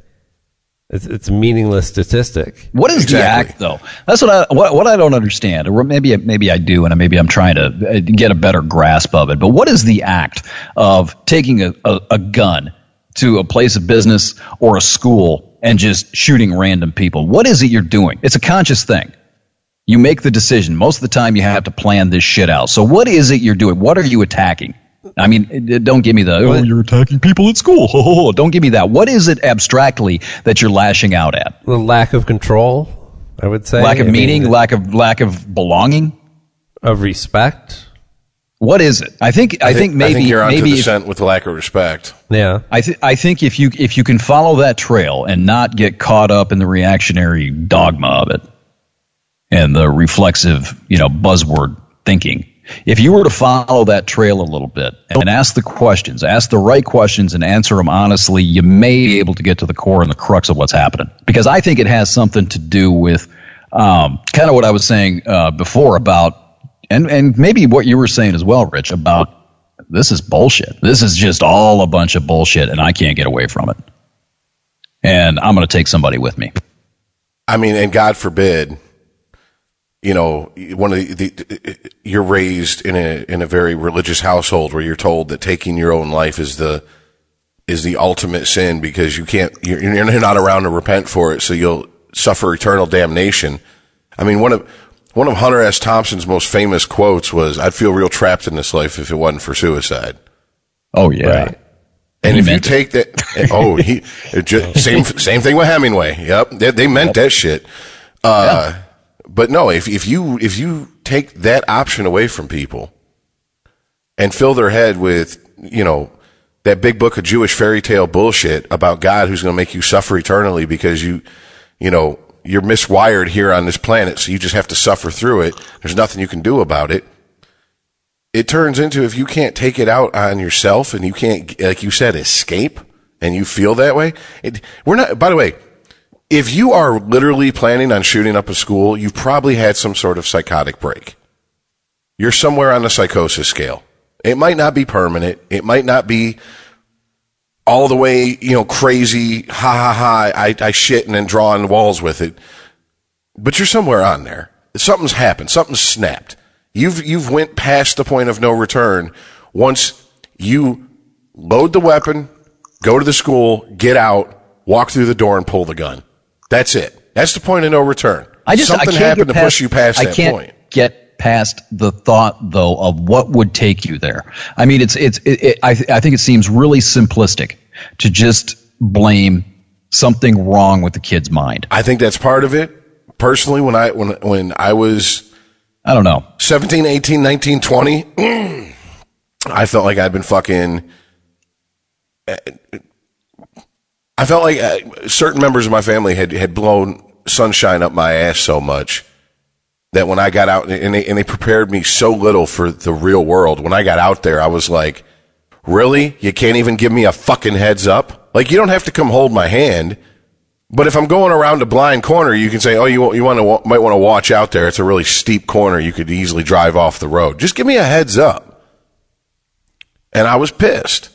And I think that's normal teenager shit. Now, if you come if you compound that with a bunch of other stuff, maybe some uh, who knows what drugs these kids have been on, their parents have put them on, some sort of mental illness is not being treated, something, eh, you know, whatever. Confusion about sexuality, confusion about whatever. I mean, you, you, you start piling this shit on and that's what creates these situations. I truly believe that. I don't know. I just my my my my point, and it, w- the red flag and the warning sign that's going off when you say that stuff, and I'm not I'm not disagreeing with it. I, I just have a warning sign that it's real easy. I think from where we're sitting to give ourselves the impression that there's something just wrong with these kids. What if there's not? That's what scares me. What if this is just a cumulative effect? What if it's not a mental illness? What if it's not some sort of snapping episode where they just go in and, and you know go nuts, go crazy, go insane and shoot up a school? What if it's a natural reaction to something? You see what I mean? That's terrifying. See, to me, What if they're I- not what if they're not all crazy? Right. What, what if continuously building all these monsters. Like if it was a disease, it's the difference between being born with a congenital heart defect and actually smoking and getting cancer. Like there's there's an action involved that that Right. behavior involved that is, is could be causing this sickness. And what if it's See- what if it's embedded in the society itself? Yeah. That's what I'm afraid of. I, I, I just I don't know how to really argue that point powerfully right now. I think I'll probably get there at some point, but uh, I, that's that's the thing that I think we may be missing the target. It's like the known the, the, the lone gunman nut theory. You know what I mean? Oh, we can we can dismiss it because it was just a nutty guy. It's not really us. What if it is? That's a that's a mean- really scary question. Maybe I'm trying to maybe I'm trying to force a puzzle piece to fit that I shouldn't even I, I should just start looking for another piece for it to fit because to me if I hear a news story about somebody high school age shot and killed one person my mind immediately goes to that was probably a situation where that person it, it wasn't random violence. Do you get what I'm saying? That person in their mind had I'm going to shoot you because of blank. Well, right. Yeah. Gang violence isn't considered random violence. You may not be able to uh, identify with it, but there's some point of understanding there. Going and shooting up a bunch There's of some- people you don't know to me smacks of lashing out because you feel that everything else you've done has either been ignored or Okay. just uh, unheard. Actually, you you have just- nothing else to do. You just triggered a really interesting thought. Let, let's use the gang violence. Let's see if we can. Let's see if we can connect the two. I, I, I, hopefully I can get this back, as it it, it was a, just like a flash in my brain. But it, gang violence usually can be attributed to tribalism. It can be attributed to territorialism. However you want to look at it, you're lashing out at the enemy, right? Right. Yeah. That's warfare, right?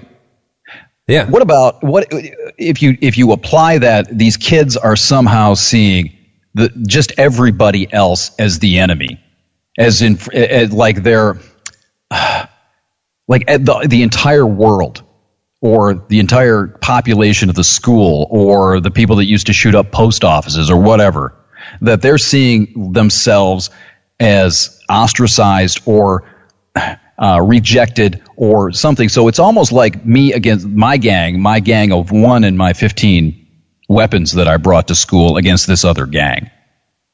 Does this make sense at all? Yeah, absolutely. I mean, I, it does make me think like what teenager hasn't gone through that uh, feeling of the world being against them at, at one point or another. But there is a compounding effect with our society that involves social media where, you know, in the past you could go home as a teenager Right. and believe that people weren't talking about you.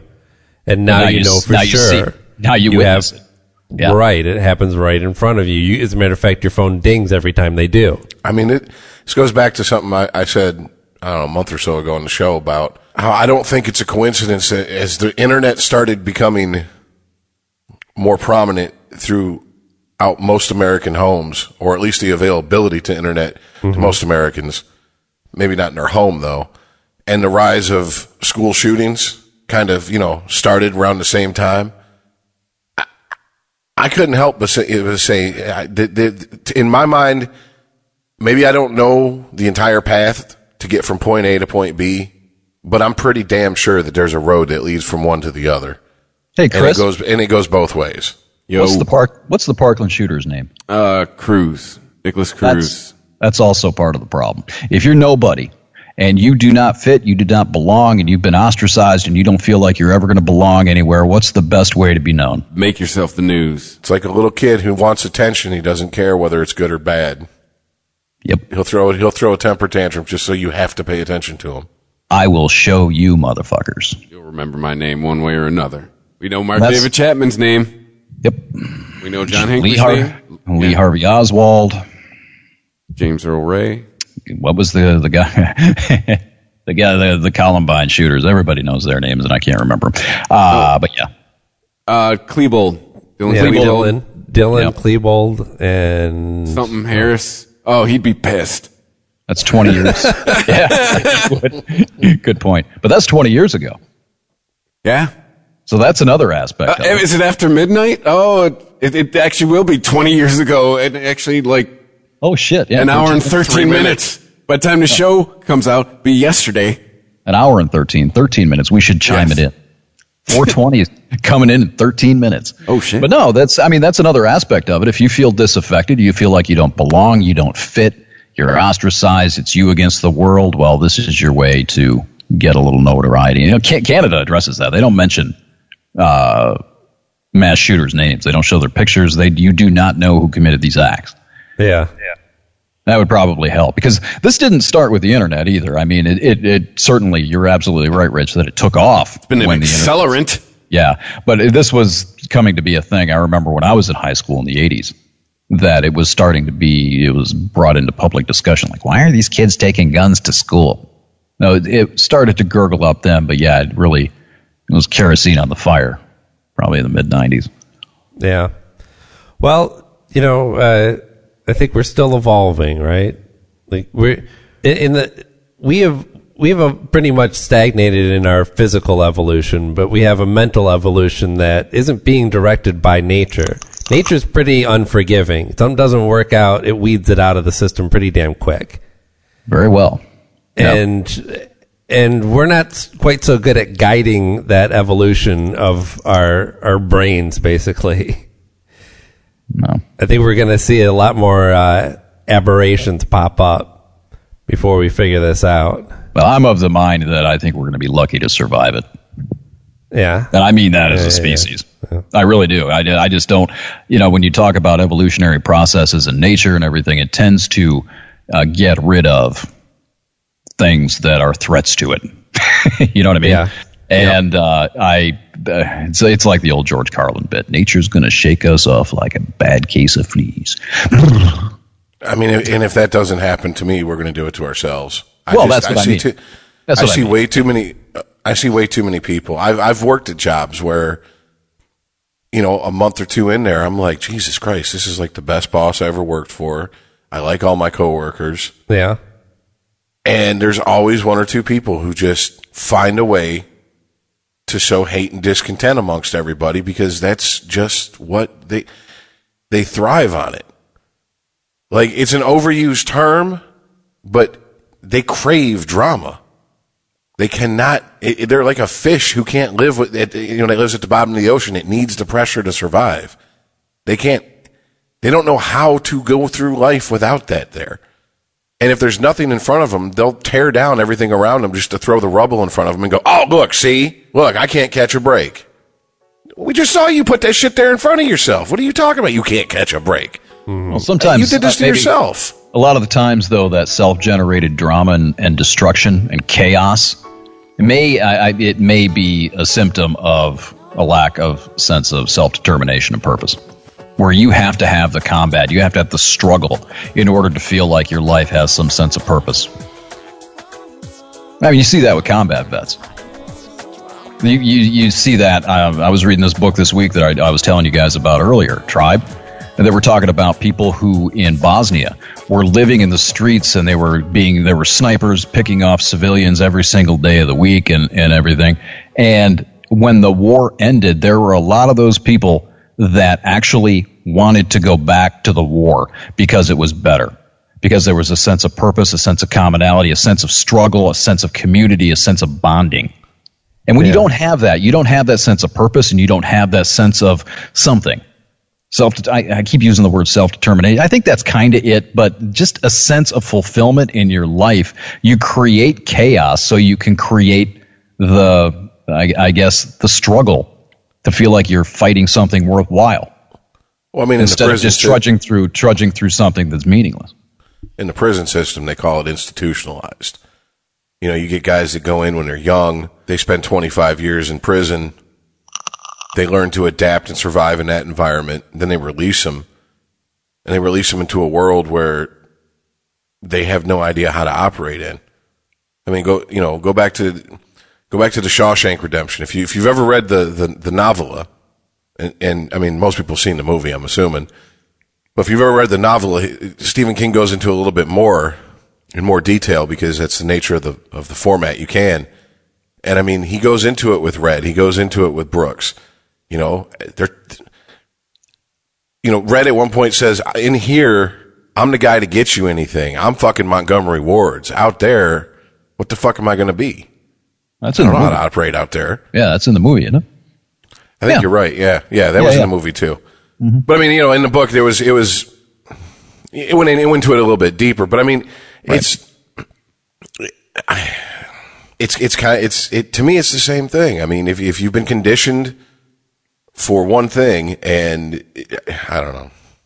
I to be honest with you, I, I I I've been listening to a few different podcasts, and one of them I cannot remember off the top of my head, but at least during the at least once during the podcast, usually near the end of the interview, um, the guy the guy who who does the podcast will ask his guest, "So do you feel hopeful about the future?" And it is amazing how many people go, uh, "Yeah." Yeah, they You have to say that. Yeah, because it's really it's it's heresy to say no. I mean, really, I mean, people just will not listen to you if you say there's no hope. But I, I, I go back to what we were talking about in November, Aaron. That give me give me something, show me something, show me an indication, give me something to believe in, brother.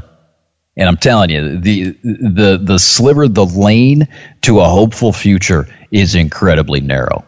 Yeah. It's so know. narrow right now. I guess my optimism is kind of a jaded optimism. It's like like watching the evolution of our species is kind of like watching Sneaky Pete.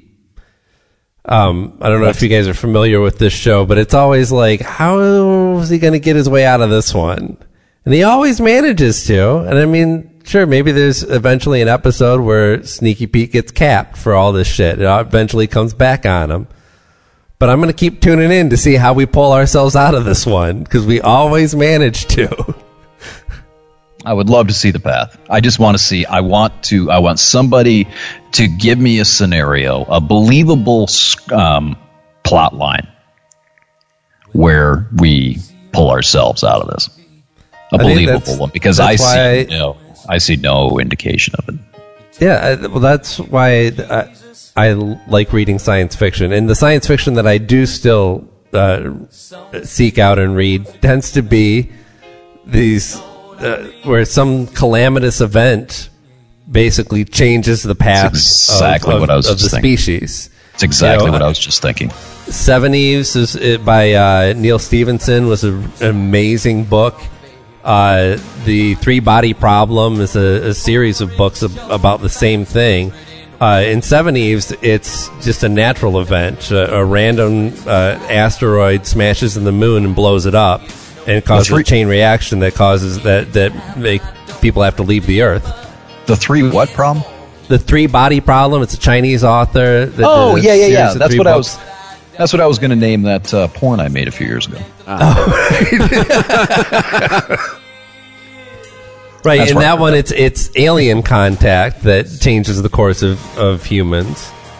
But yeah, I mean, it's it's some outside force that is going to. That's the only thing that's going to unify us and get us to see past our own noses. Well, that's the thing. It's always happened that way too. It's not ever. It, it, it's not ever been like a natural cataclysm, like an asteroid or global warming or whatever. But war is the one thing Right. that tends to bind people together, that gets people to forget their differences. You know, if you look at a mili- like a combat unit, They don't give a fuck what color you are, what religion you are. They don't give a fuck about any of that because you're a cohesive unit fighting the same common enemy. You're striving toward the same thing. Right? And World War II, I wasn't there, but everything that I've learned about what happened in London, what happened in the U.S., that was the same thing. We were more of a cohesive unit, uh, even coming out of the Great Depression. Suicide rates dropped dramatically during the war. Suicide rates in New York City, murder rates dropped after 9 11. It's these sorts of things where we have to bind together to uh, work toward solving survival, work together towards something. And we don't have that now. So maybe it maybe it is uh, like a another World War II, a global war of some sort, or a nuclear exchange, or an asteroid. maybe it's global warming. Maybe that's the salvation when the sea levels start to rise and people are uh, suffering from famine and everything else, and then, then people have to either go into a warlord state or bind together to survive. Maybe that's the salvation. Maybe that's the plot line forward to a, a, Oh. a respectable Mad salvation. Max. The only common element between all these things that we're describing is mass death. Yes. Well, in that's order the thing. For, in order for us to change, a lot of people have to die. You heard it here It's the first. pri- it's Mad Max times are coming. it's the primal fear of man. It's the one thing everybody's afraid of, and, and, and people have to see it, and they have to be threatened with it Yes. in order to break themselves out of the, the mental psychosis they're in. Death, the They have uniter. to be they have to be scared to death of dying. Neat. Maybe that's the only thing. That's the only thing I see. Help me, help me. Won't make me go make another porn. I will do it. I will do it tonight. I have an iPhone, 4K video. I will send it to you motherfuckers if you don't show me something right now. You know who else was scared of dying? Oh, People on the Southwest flight this week. No. oh are we changing some? That was a hell of a segue. Hey, you know, I do what I can. You, you fit that in there with a crowbar. well, no, That was pretty good, actually. I, I am glad. I am glad that you brought that up because I've been meaning to to get back to this topic because there's a lot of what we've been talking about here involved in, in this story. I mean, the interesting thing isn't that there was a plane accident; they unfortunately do happen. Um, you know, and and a woman did lose her life, but I think we can also look at this and, and from the aspect of these events are fairly rare, and you know, It's like winning the fucking lottery, man. Still, statistically speaking, if you're going to go from New York to California, you're safer flying than driving. Oh, don't. Never mind. But yeah, uh, flying is actually the safest it's ever been. Right. For all the bitching about the airlines, it's the safest it's ever sure, been. sure, sure. Sure. But our reaction to this, Rich and I is know a guy who thinks it's uh, not the other way. Thinks thinks driving is safer. Well, anyway, though, what about I? Would we be having uh, reading stories about the pilot of this plane if this was a dude? Nope. I mean, you know, we heard about Sully for a minute.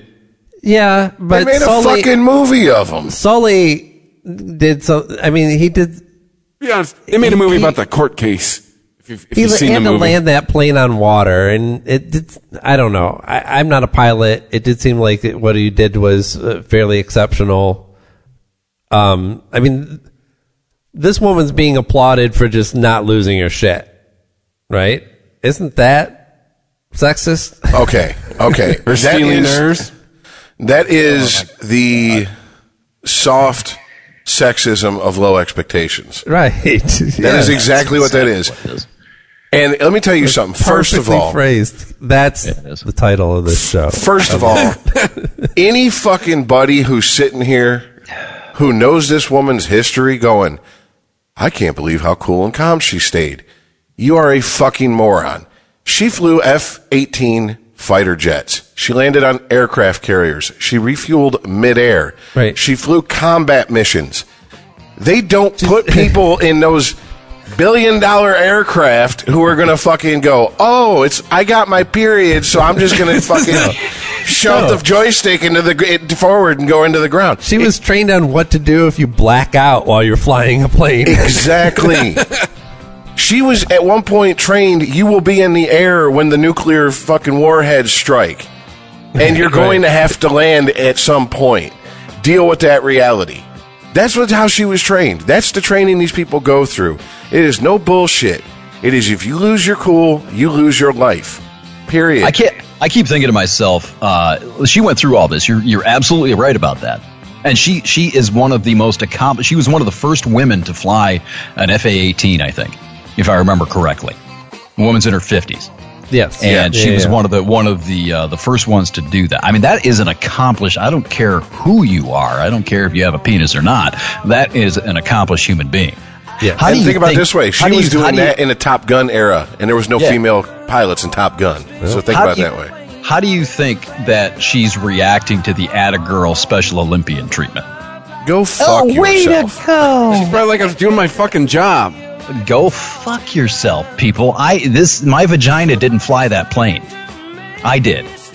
You're, you're absolutely right. It's I, I I can't fathom how insulting how insulted I would be if I were her. And it's really kind of an insult to. Okay, there's a uh, look. Our military is a clusterfuck on certain levels, but we're also the HNIC around this fucking this this rock floating around the sun here, at least for the time being, for a reason. Okay, and for for anyone to act shocked but the next word out their mouth is, well, we have the most highly trained and, and, and enlightened military in the world and intelligent and, and, and blah, blah, blah. Then you can't believe both. Why would you think that she would fucking break up at that point? Right. Seriously. And call I me mean- silly. Call me silly, but I, I, I personally believe that every pilot that has 100 to 300 lives in their hands should be just as skilled as she was. I don't think that this should be a big newsworthy story that this woman was able to land that plane. Yeah. That's to be expected. Right. In this day and age, you know, you, I'm sure you guys have all seen the, the news stories about how little airline pilots are paid these days. Yeah. They make dick. That's part of the problem. It's like teachers. You don't get good teachers if you don't pay good teacher wages. You don't get Yeah. good pilots. I don't know how this woman is an airline pilot and not working somewhere else making a lot more money. Maybe wanna that's know what she wanted to do. I don't. because of what, because of if how you she say came it's up. because she, if you say it's because she's a woman, I swear to No, God. be- because of what we just talked about, all that training and shit, all the shit that she did before. This is probably like fucking retirement. This is probably like a eighty. This is probably like a seventy year old working at McDonald's. Todd, this is the same reason that you have guys who got a communications degree at 22 and are now in their late 40s, early 50s working overnight at, at some fucking middle of the country podunk rock station. They're not doing it for the pay. We all know you're not making fucking bank if you're an overnight in the middle of nowhere. Not even a top 25 market. You do it because you love the fucking job. She obviously loves flying.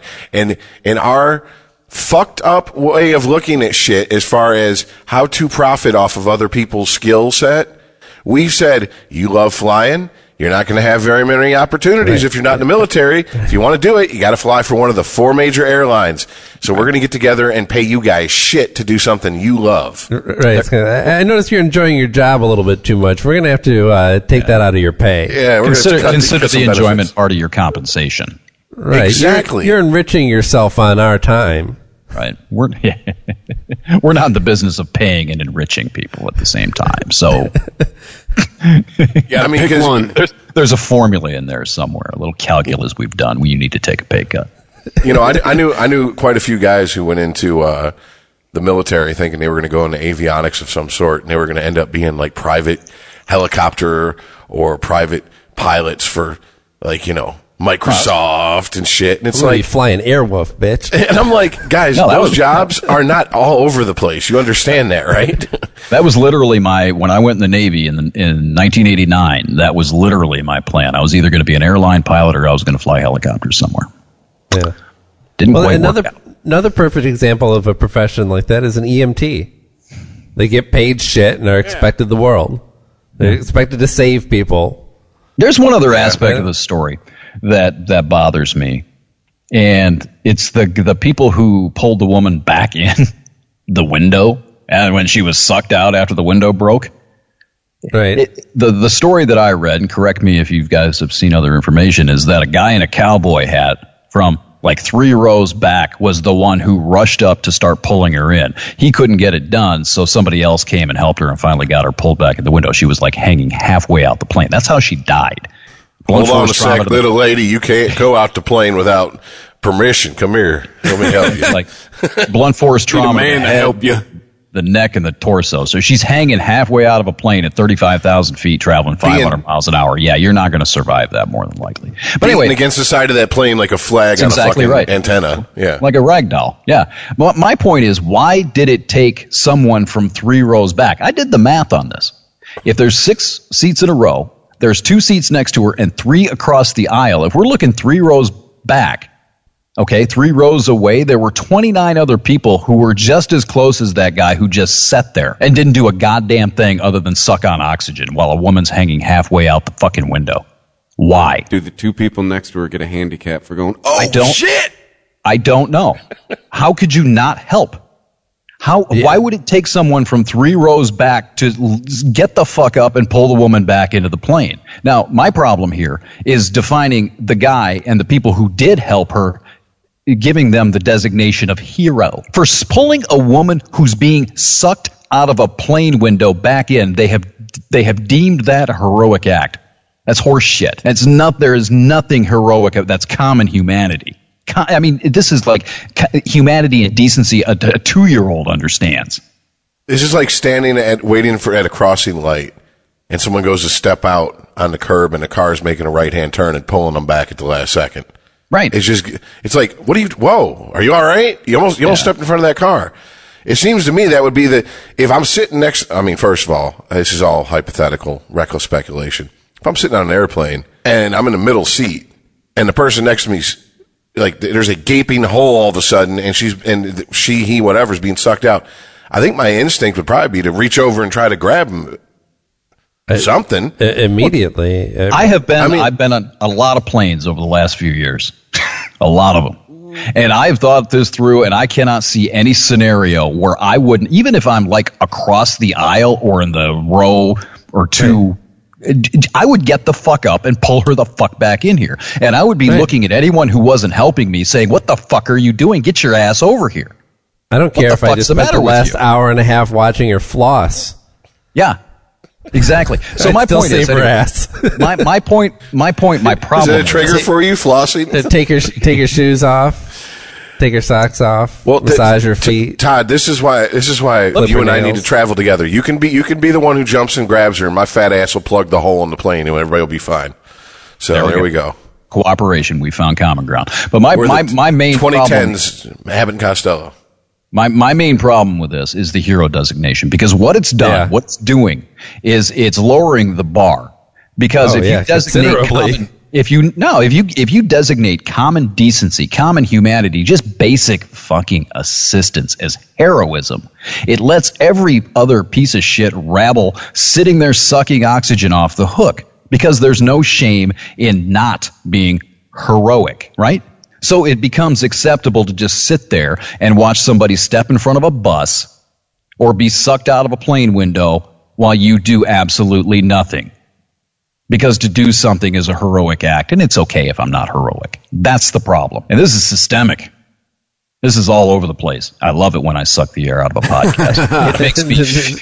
It Well, you makes know, me. No, I'm just I'm thinking of midnight other. 420, I fired up. So, yeah. I'm thinking of. so that's why 50 percent of the podcast was quiet. Uh, uh, Me, I was just trying to think of like. I've I've I've kind of ha- I've made this argument on the show before. Like if every if every cop, if every fireman, if every nurse, if every doctor is a hero, then There are no heroes. Uh, yeah. I Yeah. mean, it's like really. I mean, say, eh, Well, even you know, a, a fireman, I would be more likely to apply the hero label to because that person chose to do that. They They're do. getting right. paid. They That's do. in there. You're not a hero if you're drawing compensation, if you're gaining and benefiting from the act, and it's in your job description. That does not No. make you a hero. It makes you. It makes that something you signed up for. No, I, I, absolutely agree. But still, the you know the the person that just does the common decency thing of trying to save somebody who's you know possibly dying right in front of them, uh, it- that's that should be even below that as far It as is. a hero designation. Yeah. Absolutely. Well, guys, Yeah. we do live in a world where Caitlyn Jenner was given Woman of the of the Year award, hmm. and she's stunning and brave because she had an operation. Chose to cut her dick off. I mean, I, I'm not, and I'm not taking anything away from her choice to do that. It's just, I'm like, aren't, I'm sorry. Aren't there better examples of fucking someone who's transgender that has probably went through more that we could put up there as, as, as an ins, ins, inspiration to people? Well, you know, we've we've talked before about how we've uh, blown out a lot of useful words and and changed the definition of them. But this is even This is right up there. th- Yeah. well, this is even a step further because it's not just a, a definition of it's not just changing what is considered bravery, right? Because Heroism. we don't have. let's have use the proper. Let's use the proper. heroism. words. Yeah, Heroism, okay, Right. I'm with you. Yeah. Where? uh, it, it's not just about who we consider to be heroic. It's there. There is no better term for that. It's not like you know, uh, like we blew out the term love. Like we, you don't just have love between two people. I can love pizza. You know, those are two very different relationships that we were Well- applying the same term to. I did see a movie once where he loved an apple pie. right? Yeah. I was going to say you haven't seen my other video, so. The food series. Big sausage pizza starring Todd. I'm trying to think of a title. I don't want to go here. Go ahead. Continue. Sorry. Oh, I, I don't know where I'm going with it actually. Well, I mean, No, it's, it- well, well, it's- if, if, it, if it's if it's used all the time, it gets watered down. Well, it's it, it goes right, but If but- everyone's a hero, but- no one's a hero. Yeah. But if it was just about words, if it was just about terms, we'd come up with o- with other terms to describe that. You know what? You know, what the term I would use honestly. this is we're really blowing out concepts more than just terminology. I don't. Okay, if this was someone, if this was a friend of mine who was one of the guys that got up to help this woman, and then you know, I you know I, I read the story and I got hold of him. Honestly, probably the first thing I'd say to him is, "Jesus, God, dude, you got balls big enough to come in a dump truck." Like, I mean, because as as much as it might be Todd's instinct to get up and try to help the person, my instinct to at least, I mean, just just a, on, on a strictly reflexive basis, try to grab him Yeah. if you're far enough away to actually survey what's going on, realize there's a chance I could get sucked out this motherfucker, but yet you still go ahead and do it. I'd say you got balls. Here's the got heart. thing. You're not But processing. that don't necessarily make you a hero. if that's if that's your thought process, you're not processing the situation properly because you're at a, you're traveling 500 miles an hour at 30,000 feet in the air with a uh, in, in an airplane with a compromised fuselage. The odds that you're going down are high anyway. My shitty person You're not for sig- saying you're it. not significantly you're you're not significantly increasing risk of harm to yourself by helping this person. All you're doing is increasing the possibility and likelihood this person won't die if that plane doesn't crash anyway. my shitty person for saying honestly, I I don't know what I would do. No. I, I have known the moment. Quite honestly, No, I, I don't know. I'm not. I'm not. No, I don't. I will not say you're a shitty person for saying that. But I, I honestly think that that by labeling these people as heroes, you're excusing apathy and a lack of humanity. I think we can all agree. I, I would that. almost. I I would. I'm curious. I know that there isn't video footage of this, or we would have seen it. Right. already. But it, I, I, I'm almost more sympathetic to a person who would run from the hole than what I actually imagined in my head, which is just sit there frozen to do absolutely nothing. Like if it was pure self-preservation that overrode your what I would think would be a natural instinct to help somebody, that's uh, sympathetic. You're saying at least You an in, at least an instinct kicked in rather than just Right. freezing. Right. Right, Fight- yeah. Yeah. The flight instinct. Yeah, that makes sense. Yeah, because I'm I'm more inclined to think like my thing like oh shit, don't fall out of that hole. Like I don't For yourself. Yeah, that's what I'm. Like I, I would know the situation, man. Like No, I, I hear you, and See, and it, it's it's almost hubris to to say like definitively I would do this. You also have to take But- into consideration what life experience a person's gone through. When I was younger, if I was at a party and a fight broke out, I was usually one of the first guys to try to go break it up. Mm-hmm. And after getting in the middle of some really bad scraps and finding out that, especially when you got two women going at each other, if you try to break it up, they're just going to turn on you. like they'll put their differences aside for a second to start trying to scratch your eyeballs Oh, out. a man's gonna come tell us when we can and cannot fight. I mean, it's just, it's just, it's just my, it, that's the experience I've been through. Now, if I'm out in public and, you know, I got some friends and, and they're getting hot with each other, I might say, I mean, I might say something like, hey man, y'all need to calm down. Man, shut the fuck up. Ain't got nothing to do with you. All right, beat shit out of each other and go to jail. I don't care anymore. I'm, not getting in the middle of that shit. I'm, I'm 41. My days of fighting are over. I'll just shoot you. So I don't have a gun on me. So just fucking stay over there and beat the shit out of each other. A bunch Yeah. of fucking morons. Young man will beat your ass, an old man will kill you. Exactly. I ain't got. You ain't got I ain't time for that shit. I ain't got no fuck around left in my tank. All right, it's empty. It's an old proverb. I can't remember where it came from, but that's you know, it's been around for a long time. It's true. Isn't there a country song called "My Give a Damn's Busted"? if not, there should be. Asking the wrong wrong person here. I have no idea. But no, I, I, I think that you know I I. I, to toot my own horn, uh, I was ahead of this thoughts and prayers thing. I was I was ranting about this in 2008 or 2009, the thoughts and prayers thing, and I, I started railing against the overuse and watering down of the word hero right around the same time because I, I think it does. I think I think it's it's thrown around so much that I think part of the reason is that it it relieves us of responsibility to each other. I honestly believe that. And I can't, you know, I, somebody asked me, who would you label, who would you give the designation of hero to?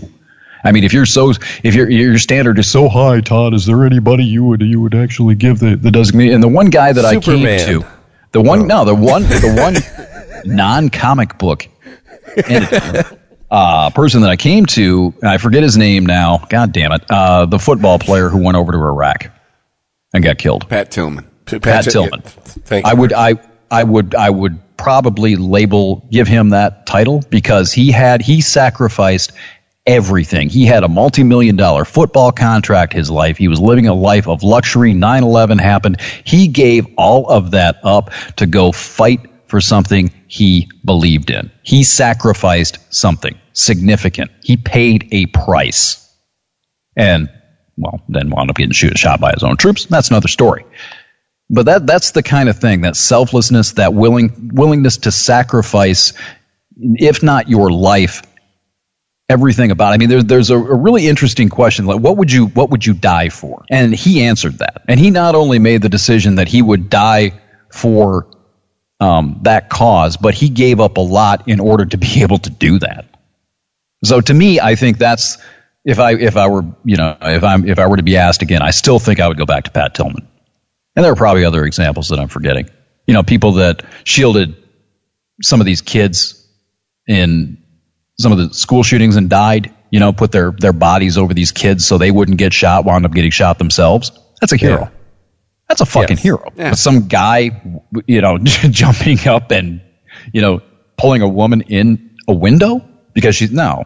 That's just a common decency. That's what every single one of us, I think, should, if, even if we fail, we should strive to be that person, just out of common instinct and common humanity. Well, I mean, that it, it kind of goes back to the attitude we we have as a society. I mean, how many times have we seen videos online uh, of police absolutely overstepping their authority with a person, and maybe even breaking the law, arresting them for no reason, taking them into custody with with, with no reason or no probable cause, and people just stand around and watch it happen. Why? Because you'd be insane to go up against that cop, wouldn't you? I mean, let's be honest. That that's And- minimum. That's an ass whooping, and you're doing time. And what, what are you? You're dead. What are you? What are you achieving? The guy's still going to go to jail, and you're either going to get shot or go to jail with him. You're not. You're not saving the guy. You're making a stand, a principled stand. But are you actually rescuing the person? Are you actually saving the person from what's happening? Exactly. You know, I, I, get. I kind of get there. There's a, a point between you know heroism and suicide. And I mean, it's it's kind of the same way with. I've had a lot of friends that worked as doormen and bouncers at different venues and stuff, and you know, one of the things they'd say is they all, you know, inevitably, especially concerts or or you know, a you titty bar, something like that. You got alcohol, you got guys trying to impress women. It- eventually, you're going to have an asshole, and you know. The, the best bouncers are the guys that can talk the guys down without having to put a hand on them. Mm-hmm. One of the best ways to talk them down is, look, you might be able to take me one on one, but how many punches do you think you're going to get in before there's four more guys just as big as me on top of you? And then what do you think's going to happen to you? Do you honestly think you're Bruce Lee and you're going to take on five guys, all six foot three, 250 pounds? You really think that you're that badass? So why don't you just calm down, enjoy the rest of your night, or if it's gotten to the point, why don't you just go go to the coat check, get your coat, go home, have a good night? because it's the truth. At a certain point, what are you doing it for? You trying to prove how bad you are? I mean, it, okay, cop, cops, you know, manhandling that guy. I'm gonna go over there and beat that cop's ass. You know, it's one of the things I've, I've seen memes like this online, especially since the, the Ferguson shit happened. Yeah. There would be, and usually it's from pro police people, you know, the thin blue line people and shit. Right. And they'll, what they'll have is they'll have a picture of a suspect overpowering a cop. And it'll say, if you were a pedestrian and you saw this, would you step in and help the cop? Fuck no. You know how easy it is if I step in, even if I'm trying to help him, for him to make the assumption that I'm helping the guy beating his ass and pull his gun and kill us both? And, and all these fucking, all these keyboard warriors, I'd hop in, beat that fucking guy's ass. I'd kick that thug's ass. Really? No, you would. Really? Mm. I, I, I want to see it, kind of. I really want to see it because I think the cop's instinct is going to be if he's getting his ass beat and he thinks it's a life or death situation and he can get to his handgun, he's filling whoever is near him or on top of him with some hot ones. Period. Yeah. That's it. I would. I wouldn't, I wouldn't stop and go, I'm sorry, what's your name? What's your intentions? No, you a dead motherfucker. You should have stayed out of it. I mean, that's just, that's how I look at it, but. I'm sorry. I'm sorry. I'm, I'm, no, no. I'm sorry. I'm watching Aaron No, about to I'm- get bombed by a cat. He's she's doing a sneak attack behind him. Oh, is she? no, I don't asked know. I'm- I was thinking, like, it seems like we put heroism on the spectrum where, like, you, it's considered more heroic the more time you have to think about it, right? If shit goes down right in front of you and you instantly react to try and save somebody else, well, it seems like it just should be the, the least that's expected of a human being if you roll up on a car accident and the car is on fire and you actually choose to dive in there and and pull somebody out of it, that's higher up on the hero spectrum. You have a choice there to say, I'm going to possibly put myself in danger to save this person. And then if you're Pat Tillman and you've got all the time in the world to consider whether you want to con- continue to throw around a football and get your dick sucked, or if you actually want to do something with your life, then uh, that that does I think qualify for like the ultimate in heroism. Isn't it funny that, Like, that- you well, have options that aren't this thing, and that's what you, and that's what you want to do for your writer, whether you agree with with the war or not. He you, did. You have That's to the point. The point is he did agree with the war, so he went and sacrificed for something he believed in. Yeah, absolutely. Yeah, Your views on the war don't matter. and Pat never really you know threw around a football, but you know we'll let you. We, we, get- we get your point. what? What? I, wasn't he a football player? yeah, it was, it was a It was, safety. uh, yeah, Safety. all Yeah. pro safety. They all tou- pro safety, but yeah. He was doesn't get to touch the football. No, Not very just- often.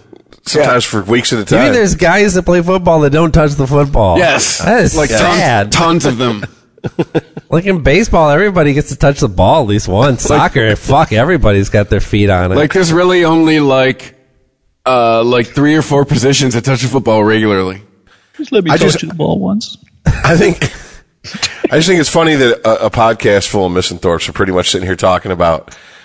Well, you're, they're a hero because they, they went to go save somebody. That's the least you could do. And most of the time, we're like, can we just like have an asteroid hit? Take out most of most of these people. But if Oh, you're I being wouldn't sucked out of stand an in front of an asteroid. no. well, first of all, if I'm if if you and I are close enough to see an asteroid where I can jump in front of you, it's not going to matter. Okay. Hey, The problem is the problem is is that in, in the in the asteroid scenario, the problem with with society and the reason we're praying for the asteroid is that there are people on this planet that would pull out their iPhones to tape it.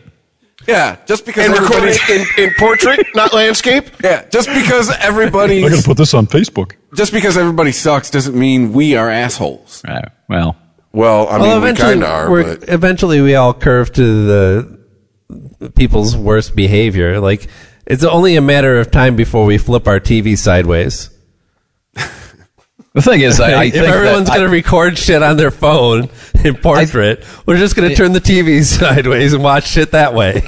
I don't know what misanthrope means. I can't define that. I know the word. I don't know what exactly what it means. But I think that the I, it, it's an interesting point you make, and I think that the reason that we go both ways on this is because yeah, we suck, but we have potential. We can suck a whole hell of a lot less than we The, do. de- the definition is a person who dislikes humankind and avoids human society.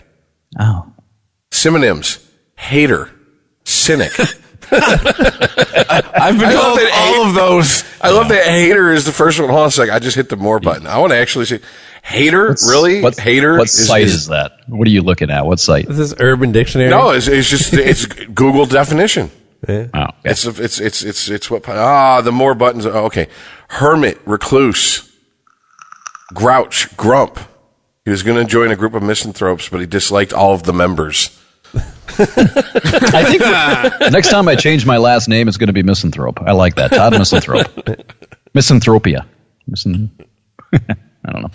But we're all egalitarian misanthropes. That's the fucked up part. we're all equally worthless. What's, what's the old Bill Hicks bit? People who hate people, come together. No. No. Are you going to be there? Then I ain't fucking coming. oh boy. You guys Well, there? I uh, wanted I wanted to bring up uh, Oh, okay. one thing. Um, we had talked about it when it premiered. Um, I don't know if you guys have kept up on it as much. I've actually watched every episode of the new Roseanne, and it's turned into like I have not. Yeah. Okay, it's turned into uh, like one of the few shows that I just have to I have to catch, and when it when, It's the minute it's available, TV. yeah, I watch it.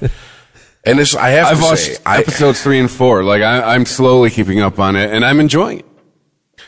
I have to say this last episode really to me it showed that they're willing to try to play the the middle of the road and not take too much of a preachy side to either left or right really well because the whole episode was about Darlene and Mark and Mark coming back and apparently he'd been off building like like doing like uh what was it Peace Corps type shit David, all over the world. Is that is it Big Bang Theory guy? Yeah, yeah. I David. figured I figured he'd show up at some David, point. David, not Mark. Mark's the one that died. He Sorry, came back sorry. from the yeah, dead. How did they do this? All right. Um, yeah. Anyway. It's, it's the same. It's the same hologram they brought Tupac back with. But um, gotcha, gotcha, gotcha. Okay. but no, no, yeah. So, so, so David, yeah, you know, he comes back and he's like, you know, hey, look, I'm going to move into the neighborhood. You know, I'm, I, I've, I've, I feel like I've helped everybody, and I also realize that, uh, you know, I haven't been a very good father, and blah blah blah. And I'm trying to, I'm trying to explain what happens without going too much into it. But one of the things that I thought was interesting is that I thought it had been very easy, especially for a show like Roseanne, to cater to the, oh, what a deadbeat dad he is, what a piece of garbage he is, and that's it. You know, let's just let's just shit on him for that for that reason. And why they do have the you know the the the, the sniping from the sideline, but it is Roseanne. You expect that. You know, there is a part where Roseanne's like, you know, talking to Darlene. Darlene goes, "Well, this is why David left," and she said, "No, no, it's not. He left because he couldn't handle all the the fighting and arguing and screaming and yelling between you two. And then she said something that proves that she that she actually heard that from David himself. And there was a scene where she's basically talking to David and she goes, "It's it's not you're a good you're a good guy, you're a good person. You're just not good with my daughter." And it just it, it struck me as a very unsafe way to go in in in today's world where the easy fucking claps and hooting from the audience would have been just a he's a deadbeat and at the end of the episode shame him Typical man. yeah, shame him into, you know, boo. And the irony is Dan was the asshole in this episode, whereas usually I, I'm like, I find myself siding with Dan quite a lot. Yeah. He's like, he comes out and it's the first time he's seen David, but he knows David's back in town. He's like, how you doing, David? He goes, "Uh, uh, uh, uh, hi, Mr. Connor. He's like, so what are you here for? Cause it's his, it's his, uh, daughter's birthday. And he's like, here to see, see the kids. And he goes, really? He goes, yeah, I just got an apartment. I'm moving in two weeks from now. He goes, okay. So in two weeks, you can come back and see your kids. Have a nice day. By the way, questions, comments? David goes, no, sir. He goes, you always were a smart kid. I'm like, Dan, fuck you, dude. You know what I'm saying? Like, it, it, what? It, but I mean, I guess it's uh, whatever. I mean, that's how parents are. You know, you always got one parent usually a little bit more harsher about some shit than the other. But I, I just thought it was as much shit as this show is starting to get with the opinion pieces from the from the far left and right.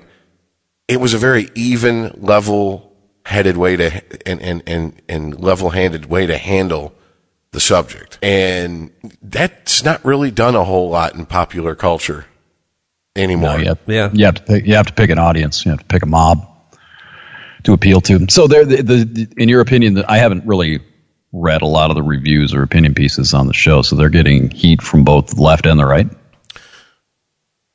The wing nuts, the far, the, the extreme people. You know, the people who, Uh, on both ends, though. yeah, oh yeah, oh yeah, and it's and it's the That's same thing. They're they're they're yeah. Yeah. they're accusing her of supporting the other side, and they're doing it at the good. same time. Yeah, so That's a beautiful thing.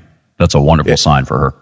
yeah, that, that's that's one of the things. Uh, well, wasn't it? Um, was it Bill Maher or was it John Oliver? It, this last week, during one of their either the new rules segment or John Oliver, just in his frantic way of covering stuff, one of them brought up Roseanne and flashed a picture of her, and you started hearing boos from the crowd, and I was like, really, really, like Well, his audience sucks.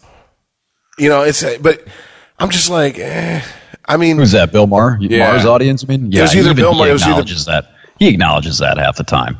Yeah, it was either Bill Maher or John Oliver's show. I And, can't. and, remember and, and Oliver's audience is, is getting there. You know, luckily he's you know he's awesome. But sorry. But yeah, and it's just it's it's funny because it seems like she's created a show based on the way I've been feeling for about the last five years.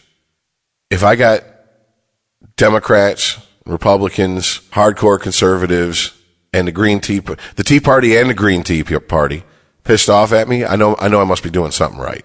It's the Yeah, new if I'm All in the Family. Yeah. It's actually, yeah, it's actually not a bad way to look at it. I mean, because Well, I don't know. That was that was more of a that that was definitely a heavy left well, I mean, you know, and- bunk. But yeah, you know, even even, and it's something that I'm glad to see is happening. This is, and this isn't just this is just a per, on a personal level. When Aaron and I first watched the first episode, we were talking about it. We both pretty much agreed it was almost like watching a high school play, like the, the almost Rather the, stilted. Yeah. right. I mean, the, everybody's sinking into their character very well. Like Jackie isn't as like caricature Right. of someone on the left. You're, you know what I'm saying? You're, ju- she's she's playing her like she's always been, just a very fucking scatterbrained kind of aimless right. person. It's not chewing the scenery so much. Yeah. Um, and you know, I mean, John Goodman, he's one, to me, he's a, he's a great actor. So, I mean, he just fell right in.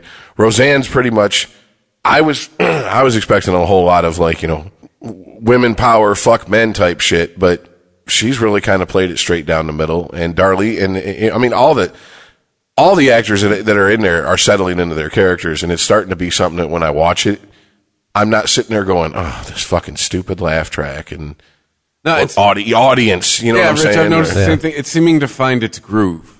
Yes. But I just saw on Twitter that she was named amongst Time's most influential people of this year, which is kind of interesting because I, I guess it begs the question how much of this show do you think is attributed to her personally? I mean, obviously her name's on it, and you know, if if Roseanne didn't want to do a Roseanne reboot, we wouldn't have a Roseanne reboot, right?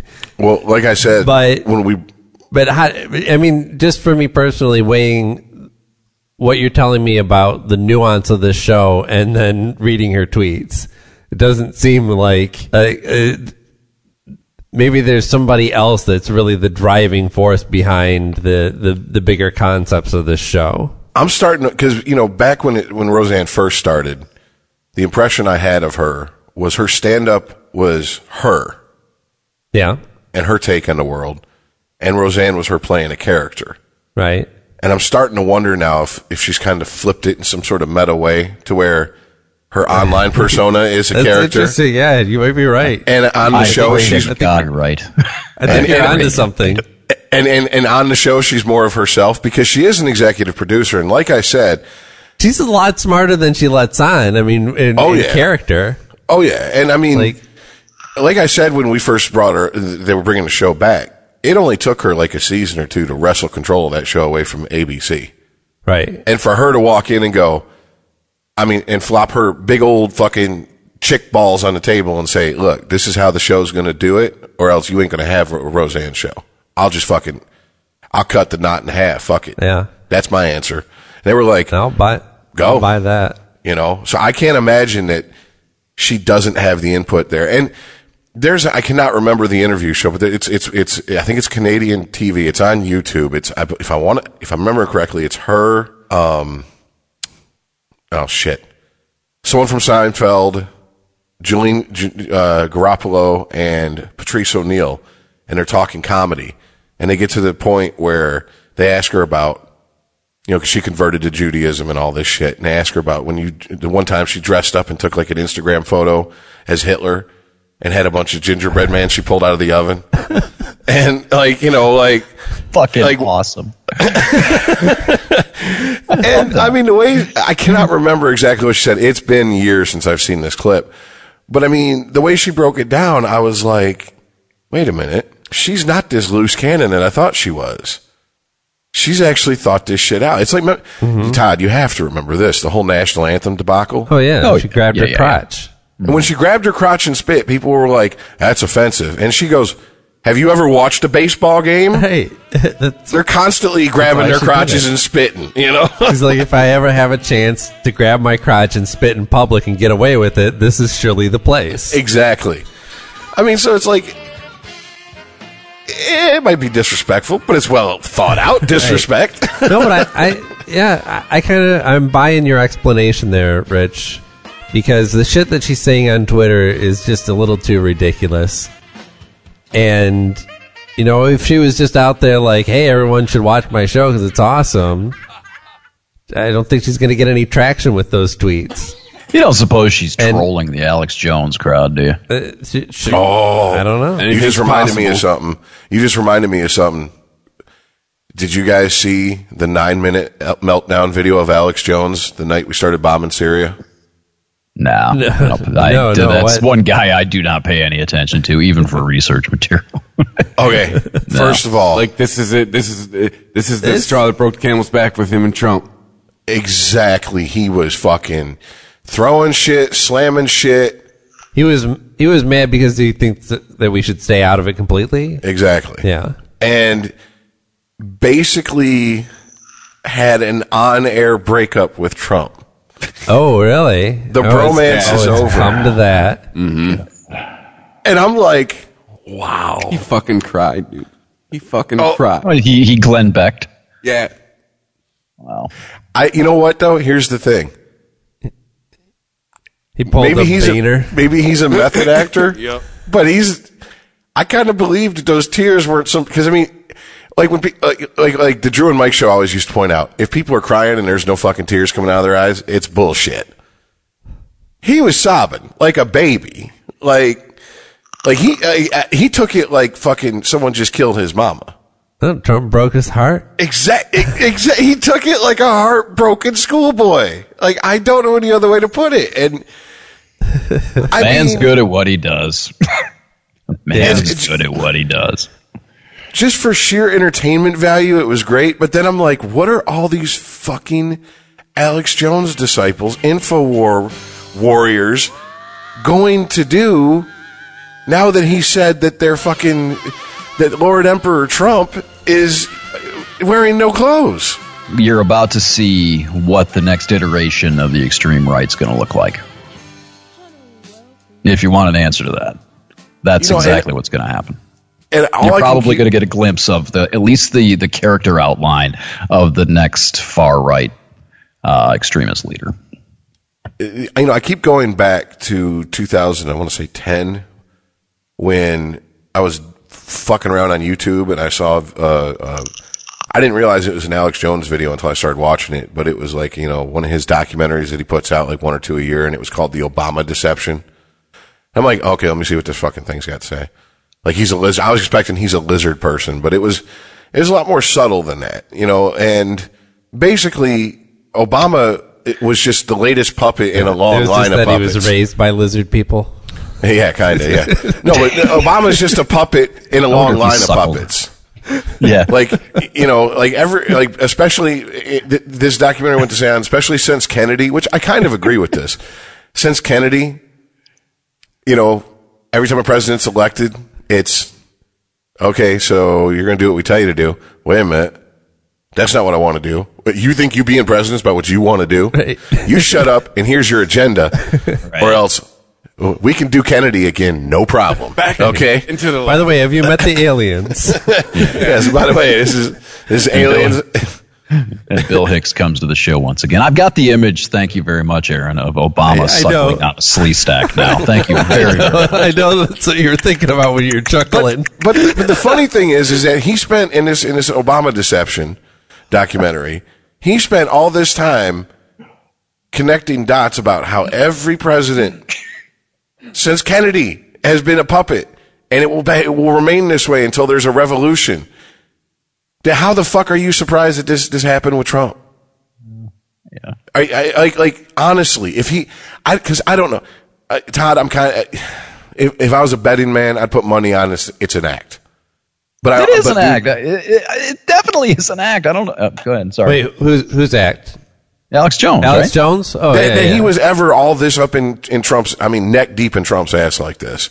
Like it just seemed like he hitched his wagon to it so he could say. I thought he hitched his wagon to Trump so he'd have a bunch of dupes and, and fucking rubes to sell his fucking snake oil to. That's exactly right. I mean, how how the guy is selling the conspiracy that Sandy Hook was staged. He's making money on this. He's sending people and drawing people to his site where he can sell T-shirts and coffee mugs and subscriptions or whatever else. I mean, it's it's pills. hashtag fleecing the fucktards. water purification systems. It's all of it. It's all it is. MREs. Have you got your for bug out soci- bag? Yeah, exactly, exactly. They're putting chemicals in the water to make the frogs gay. if you've got if you've got an, an audience or a marketplace that's so susceptible to anything as out the more outlandish you make it the more they will eat it up why don't as a businessman and as a media person and as a good performance artist why not fill the void in the market R- Absolutely. I was just going to use that exact term. All I got The- to all I all I have to say is if this is just the fucking precursor to the next even more to the right, then he's Oh, gonna. yeah. Fi- who the fuck is he gonna find? did Like, you ever gonna- imagine donald trump It's baby steps. No. You start with Trump. neither did i It leads to Neither President Alex Jones. Around the time we started to doing the show again, though, I, I was like, oh, "This motherfucker might be our next president." It- yeah. Right. Fuck, you know. But then I was like, Yeah, "No." But, then, I, then I, late at night, when I'm staring up the ceiling, I'm like, "This motherfucker's gonna be our next president." go back go back to 2012 okay and, and the height of the tea party when you know the last sort of lurch to the right happened did you ever imagine even then a donald trump Fuck no. me neither so there you go i mean it's it's not imaginable at this point but you're probably have seen when he divorced himself from trump he's not the only one and uh, you probably have seen the beginning of the crafting of the next iteration of the batshit right Neat. yeah, it's awesome, isn't it? And it's but it hasn't happened with the left just yet. So we have both of these Oh, sort wait. of yeah. Someone's coming. It's like a game of twisted ideological tennis. A little further to the left, a little further to the right, a little further. It's like equal and opposite ideological reactions to each other. Well, right, and and the winning side is complacent and starts to splinter off. I mean, they only coalesced behind Trump momentarily, and this Alex Jones breakup is a perfect example of that. It, mm-hmm. It's not a sustainable situation. It will, you know, the the the right will splinter off and to the point where they can't all unify behind a candidate and get somebody into office, and that will give the Democrats a chance to find somebody that they can all stand behind for at least a couple years before they start to splinter off and do the same thing to themselves. I mean, look, we've already seen it. We've already seen it. There was a successful eight year administration with Barack Obama. Mm-hmm. The Democratic Party should have been in a wonderful state after his term, right? In, in Yeah. the 2016 election. They we could not to get craft the country to our desires. they could not get themselves together enough, unite themselves enough to beat Donald Trump. But what else do you need to see? I mean, it's it. You're right. It's They going to spent happen. those uh, eight years subdividing themselves into different categories that had different priorities. Yep. I uh, identity politics. So they they've started to turn themselves into I don't know, almost like cancerous cells devouring the uh, body ideo- ideologica. Right. Yeah. Uh, you know, it's funny that uh, Well, you yeah. use that comparison because someone on NPR did, and they said basically the fringe on the fringes where you get the more vocal people, but they're a minority. Uh huh. they're like they're like the radical cells in your body that's just like, yep, we're going to start fighting all the healthy ones. Because we have nothing to fight here. You're not giving us anything. Yeah, Eat more garbage. Give us some It's bacteria cancer. to work with. Yeah. Yeah. So and it, so we're gonna. Uh, oops. Wait a minute. Well, we were so busy fighting the healthy cells, we created cancer. and Now the host body is going to kill us all, and it's that was the that was the comparison they used, and I'm like, Well, put yourself in the put yourself in the perspective of a cancer cell. Say you're a cancer cell. How are you going to view the healthy cells? as the enemy. Get them. Yep. Fuck them all. But everybody, Bill- see, here's the thing, though. Everybody, I said this back in 2014 in that prophetic podcast of mine that Chris loves to hear so much about.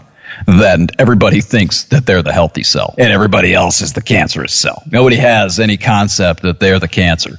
Nobody has ever gone. No, no radical has ever uh, Yeah. radicalized himself and said, "Gosh, I'm the problem." See, that's how I know I'm not crazy. Because crazy people don't think they're crazy; they think everybody else is crazy. Right. I know I'm crazy. I'm nutty as squirrel shit. Like I'm a fucking mess. So, God forbid if if most of the world is worse than me, then you know what? Asteroid 2020. Yeah. Por favor. Please. Anything but Magivag 2020. I can't deal with another Magivag campaign. No. We do not need the vagina messiah to come down from on high to save us and drape us in her labia again. No. No. Well, you know, one interesting thing that happened in 2016 was, and Aaron brought it up uh, for a few episodes after the election, was what state was it elected the transgendered representative? Do you remember? Virginia. North North Carolina? I think it was. no- Uh, yeah, I think Todd's right. And one of the things that Aaron pointed out, because it was one of those things I'd heard a blip about it in the news, but I hadn't really read up on it. And one of the things Aaron pointed out was, you know, she did an interview and they were like, so, you know, what do you, now that you're an elected official and once you get Yes. into Washington, what do you plan to do for, you know, transgender people? And she goes, well, first of all, I'm here to represent my, all my constituents, not just the transgendered ones. And, and then she went on. Specifically pointed out too that she was there to represent all the Trump voters and all the people Yeah. who didn't vote for her. Exactly. And I went back and watched the video after you told me that and was like, why the fuck? That is what we need more of Right. in both parties. Right. Well, good if luck. you want to, con- if you want to convince, hold on, I, I, I'm right Wait. there with you. I'm, I'm, I'm right there listening. with you. I'm listening. I But if they couldn't want, if they even myself. want to fucking, if they even want to eh, pretend like they're trying to fucking hold on to this archaic, outdated bullshit way of going about running this country as far as president and all this crap, then they better fucking start making some real headway in towards towards we're actually doing this for the people. And I just keep going. The only, I guess, the only hope I have is what I keep going back to from one of the first episodes I was on. When we talked, I, I even then I said I don't really have a whole lot of faith in, in national politics. I think you have to go local. Well, no, no, I think that's, that's, where you have the best chance of changing anything. That is one of the points that uh, the guy, the Sebastian Junger guy that I um, was talking about in the group chat earlier today. That's one of the things that he came to is that any real change, any real sea change in the national dialogue and the building of an of an American community. This actually ties into the. I, I'm- have a question for you guys. I want to ask you at the end, but then this ties into it. But rebuilding of the American community, a cohesiveness, it has to start, and it's going to be most effectively begun at the community level where you have to do it on a small scale. It has to start. uh, Um, I hate the the term grassroots, but it has to be a grassroots effort where you start to uh, recreate and re um, create a, a more of a cohesive unit again. And it can't be done. You know, the, the the thing is, is that she's sort of a white buffalo in the political scene now. And, Right. the, and she, she- that that will not work. I don't remember ever remember her. She she gave the speech after she was elected. Had she given that speech during the campaign, I don't know that she would have won because that message would not have resonated with anyone, especially transgendered people. The far left would not ever want her saying, "Yes, I um, I'm also going to represent the Trump people." It's not divisive enough. It's not ideologically pure enough. So you're not going to see on a national level or even a, on a an upper state level like state house elections. You're not going to see that message pervade because it's not you, you can't win. You, nobody nobody. It's like the media. You know, it's like the message that I was talking about in the media. You have to craft a message that people want to vote for. And if you were to take that centrist, compromising rhetoric to the people, they're going to reject it in this atmosphere. Suck the air out again. I love it. Ooh, I think you get, yeah. Well, no, it's That just gets what, the last word on the podcast. I was saying, what is there to disagree with? It's- Yeah. Yeah. I, I have the, the question I wanted to ask. I don't want that to be the last Oh, okay. word. I, I, uh, no, it actually is a good last word. But the question I had, and it was triggered again by that book, is that it, it's something that I came to. I, you know, I've been trying to figure out. This is the ten year mark of my uh, my hitchhiking stuff starting, right?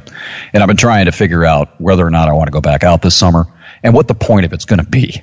you know, because I've done. It's almost like kicking a dead horse at this point.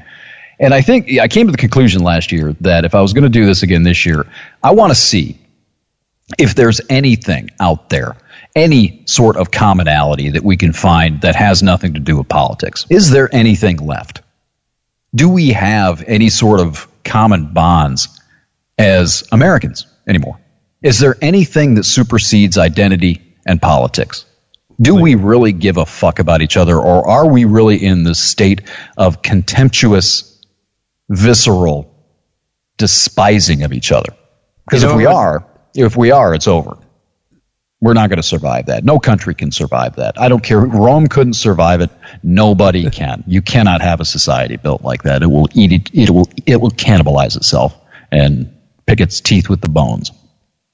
The only thing I can think of that would bring us together and not be a catastrophic event is if we actually found Bigfoot. Fuck you. No, er, area- aliens. Yeah, Roswell was proven to be not a weather balloon. No, the, the No, I, thi- question. I think that would fall under catastrophic, actually. All jokes aside, Todd. All the, jokes the question. aside. Let, I'm let- not let me- joking. Let, let me let me reiterate the question because I'm not talking about bringing us together. That's not what I, that's not what I'm talking about. What I'm what I'm looking for, and the question I, I have for you three, and I don't want you to put too much thought into this because part of the point of the question is that you have to put too much thought into it. Okay, but off the top of your heads, what is it that we have as Americans that binds us across ideological, political, and ide- identity lines? What do we have in common? TV. I I don't know. The silence Uh, is deafening, man. It, this should you know, not be a no, difficult question. all the all the things that I'm thinking of are th- are things that we don't like to talk about Like that what? we're not open about, like sex. Yeah. Sex binds us as a as a as a culture, not No, as hu- I'm not just- as human beings. I'm talking about as an Amer- like a community, as Americans, as a culture, as a society, not as human beings. What Because common can have- beliefs do we have? What commonality? What common bonds? Yeah, what do we I- have in common that crosses that would would prove as a glue that would be a cohesive uh, sort of joining substance? Well, I, I guess uh, you know there was a time where you could just simply say freedom. You know, America stands for freedom. We may disagree on certain things, but we all want to be free people to express ourselves and certain blah blah blah blah blah. But Okay. it's just another one of those words that we've gaped out to just fit whatever we want it to mean. Freedom we can't even means I, well, we can't even means agree I- on that anymore. Right. Freedom to me means that I am free to have as many guns as I want, but I don't like your freedom to say shit on Twitter that I don't agree with. And you shouldn't be free to give a speech at the college that I attend. Right. I mean, my answer is I don't see anything. Not not at the moment. And That's fucking troubling. It, it is, but we've spent, fuck that, strike that. In my lifetime, I went from, I, you know, I really think we're one of the, we're lucky because we're one of the last groups of people who, when we were in school, we could go to the library and, and grab books written 20, 30 years before that were meant to be school books and read them and compare them to what we, we have now because I mean, even the books about the space program from the mid '60s, before we went to the moon, I remember reading. You know, and these were these were aimed at like grade school kids, middle school kids, whatever. And there was this sense of we're going to the moon. We're going to do this as a country. We're going to do this. You know, we're going to. And it seems like in my lifetime, Optimistic cool- ambition.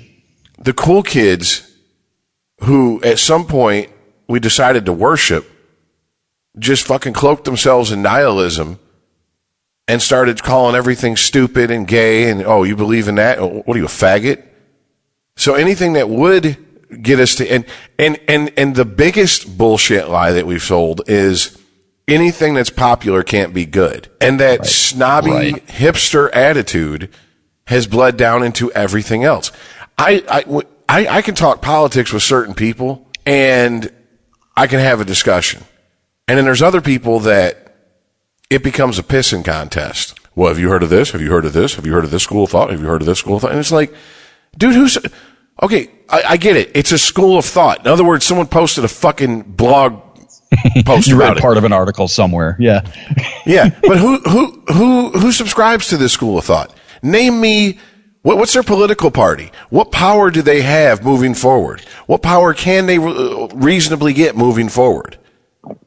And it, th- there's no it's it's it's that's not even what it's about. It's just about I can throw out shit and do an information dump and show you how big my brain is Right. Right. because that's all I care about doing because if you think you have to vote for one of these two parties, you're stupid. It's it's the guy who says at the party, "I don't even own a television," right? And has to tell you every 5 minutes. and, and thinks that that is going to make him the smart one in the room. Oh, he doesn't even he doesn't have time for tea. He must be just always read books, right? He's, I mean, he's is- evolved past mass communication. right. I mean that that to me is as stupid as saying I don't read books. Like you're just shutting out a whole. Uh, you're you're interested in some form form of communica- communication art. Just you're excluding this because of its format. It must be worthless. Right. Can and, you guys and, think of and really and i mean if you don't i can understand if you don't connect with television shows if it doesn't do it for you if it doesn't tickle that part of you.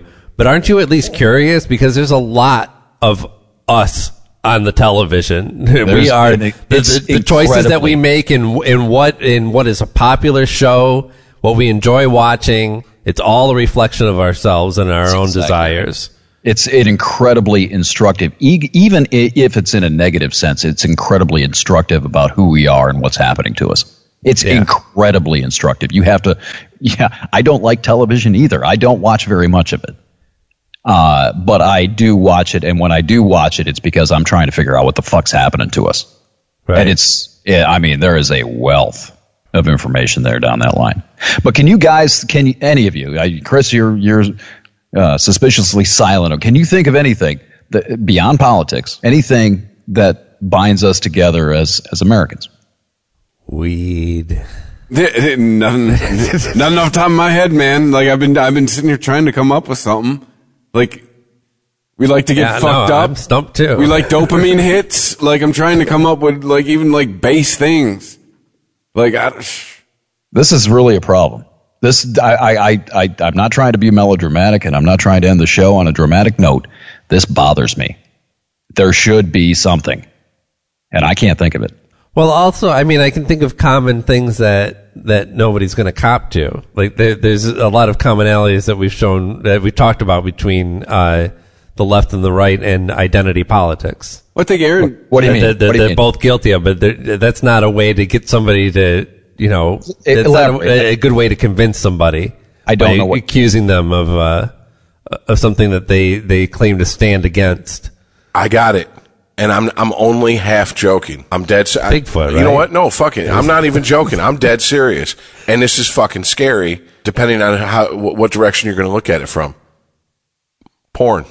I I was, I was just about to say we all like fucking. Aaron was on like the the right path. But but, That's a but human here's thing. another thing. thing where- that's not a cultural thing. I mean, they watch porn in Bangladesh for fuck's sakes. That's not. Okay. That's that's a human thing. That, that- that's not a cultural thing.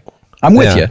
I understand what you're saying, and I agree with you uh, to an extent. But that's not something that we that we as Americans living within these borders that binds us together. That's a that's a human thing. I mean, but like I said, it's the it's the only it's the only thing I can think of.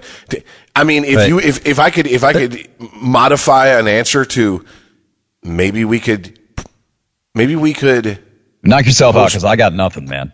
Yeah, maybe we I- could I postpone us ripping ourselves apart from the from the inside out if we literally self segregated even more than we do to where certain states and cities are just uh, exclusively liberal or exclusively conservative and people volunteer. If they it doesn't matter if they get offered a better job like let's You're say saying de- there's no way back. I mean, this we have to a two state solution for America. Look, man, look, it- we- we've kicked the hornet's nest. It's done. It's over with. There's no point in sitting here arguing about why did we kick it? Why That's the didn't we walk uh, around it?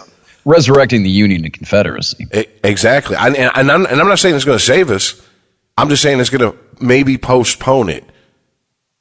Maybe. And that's a big, big fucking maybe. And it, At and, some and it- point, those segregated camps are going to fight. exactly.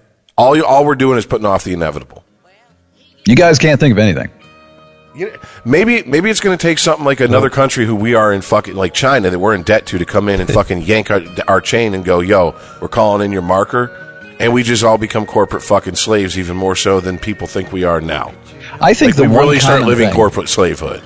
The one, the one common thing I think we had, and I think I think Aaron mentioned it, was freedom. I think that maybe 50 years ago, that's what people. Well, not 50. I, I keep forgetting what year. that was 1968. Definitely not 1968.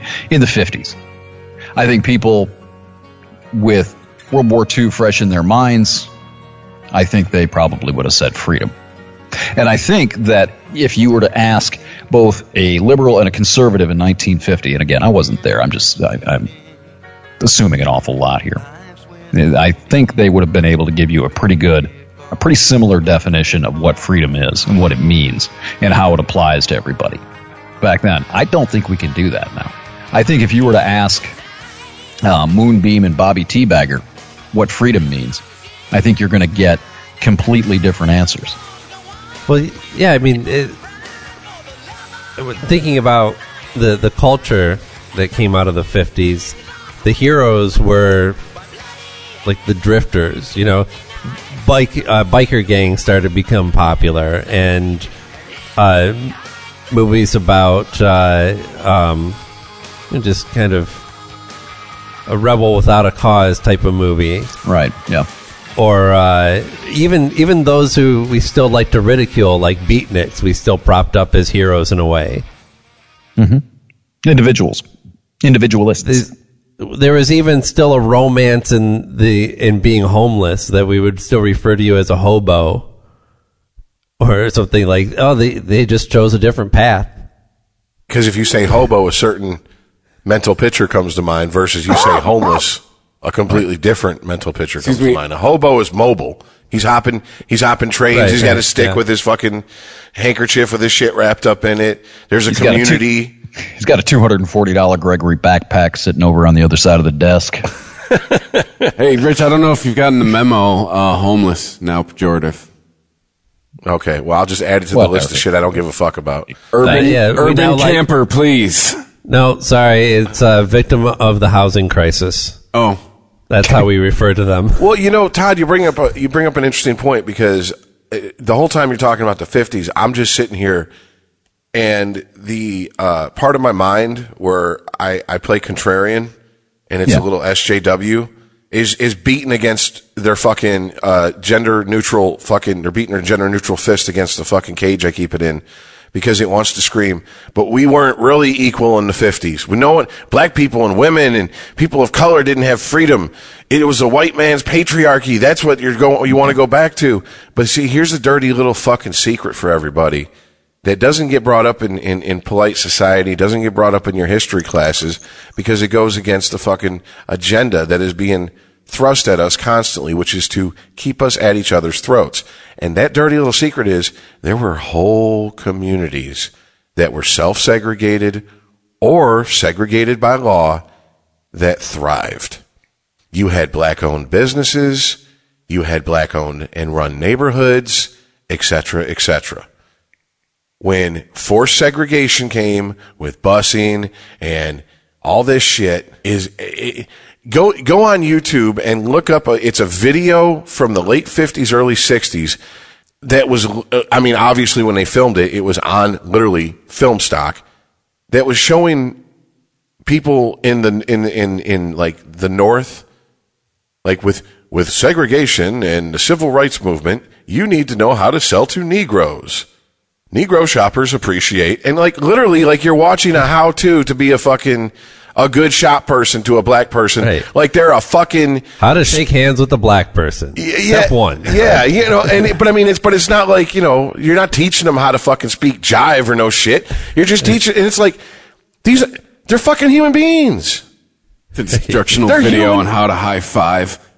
like but but no i mean they're- like literally i'm watching this and i'm like this is like they're talking about some sort of different creature that you have to be wary of but Yeah. then cater to and et cetera et cetera. And it's like the fact that th- that that type of stuff was being passed around in the corporate world should tell you right off the fucking bat. And i'm sure if i dug deep i'd find some that were this is how you deal with caucasians or something Wait a like minute. that Is there a lot? Is there a big difference here? And I know I'm going to get well. We never hear from any of our listeners anyway, so I won't hear boo. But is there really a, a what is the difference between how to speak to a black person and how to talk to your female coworker? You see I what I'm go saying? around asking black guys if they want to suck my dick in the broom closet. That's probably one right there. You see what I'm saying? It's like we have instructional Yeah. videos now on how not to sexually harass. Or, it, it, what's the difference here? Absolutely not. It's it's useless bullshit. Well, I mean, that's to make the it training that Starbucks is doing. What tomorrow? Yeah, yeah. it's a how to talk to a black person training. it's bullshit. It's bullshit. It's bullshit to, to make us feel that. To, excuse me. Hold on. Let me back up. It's bullshit to point out the small amount of differences, honestly, biologically, as a species between us, and harp on those versus let's talk about the shit we have in common. Because if you really want to talk about the shit we have in common, if you go back to the 50s and you go back to those segregated communities where there were black owned businesses, there were black owned cities and villages and towns, and there were white owned and run towns, what happened? Big business came in and put all those mom and pop people out of business. Don't give a fuck what color you were. Now, granted, the black, the black communities probably went first. That's why we have the term gentrification. However, shit happened in the white communities too. How many times have we had this discussion about when, when Walmart tries to move into a small town, people start fucking throwing shit fits because they're like, you're going to kill every small business in this town. They know. It's the same shit. It's, it's just, you got people to stand up and go, it's happening to you because you're black. No, it's happening to you because you're nothing but a fucking number and a dollar sign to people who want to make a profit off of you. You're a resource. That's it. That's it. Exactly. You are a fucking. It, they will use you for what they can, and they will spit you out at the end, and that's all there is to it. And I, so I mean, to go back to, I don't know, man. I don't know. We're too connected now. Everybody's got a voice. Everybody, we now are, uh, we are smack dab dead in the middle of the generation who grew up being told everything they say is valid, everything they think is valid. And by posting on social media and getting those little fucking thumbs up or likes or shares validates that everything they think, say, feel is valid. We're too far gone at this point with that shit. I mean, I don't know. Like, I was literally sitting here trying to think of something that brought us all together recently. The only thing I can think of is like when we would get crippling snow. right? It's, but, Like, but it's the same. suffer It's the something. same. It's the same mentality as the asteroid, though. Exactly. or 9 11, a war, some sort of. or sleep. I think it- Everyone it's com- needs sleep, right? I'm going to run on a pro napping platform. Todd, I think I might have an answer that's even worse than no answer. It's kind of uh, it's a legitimate answer.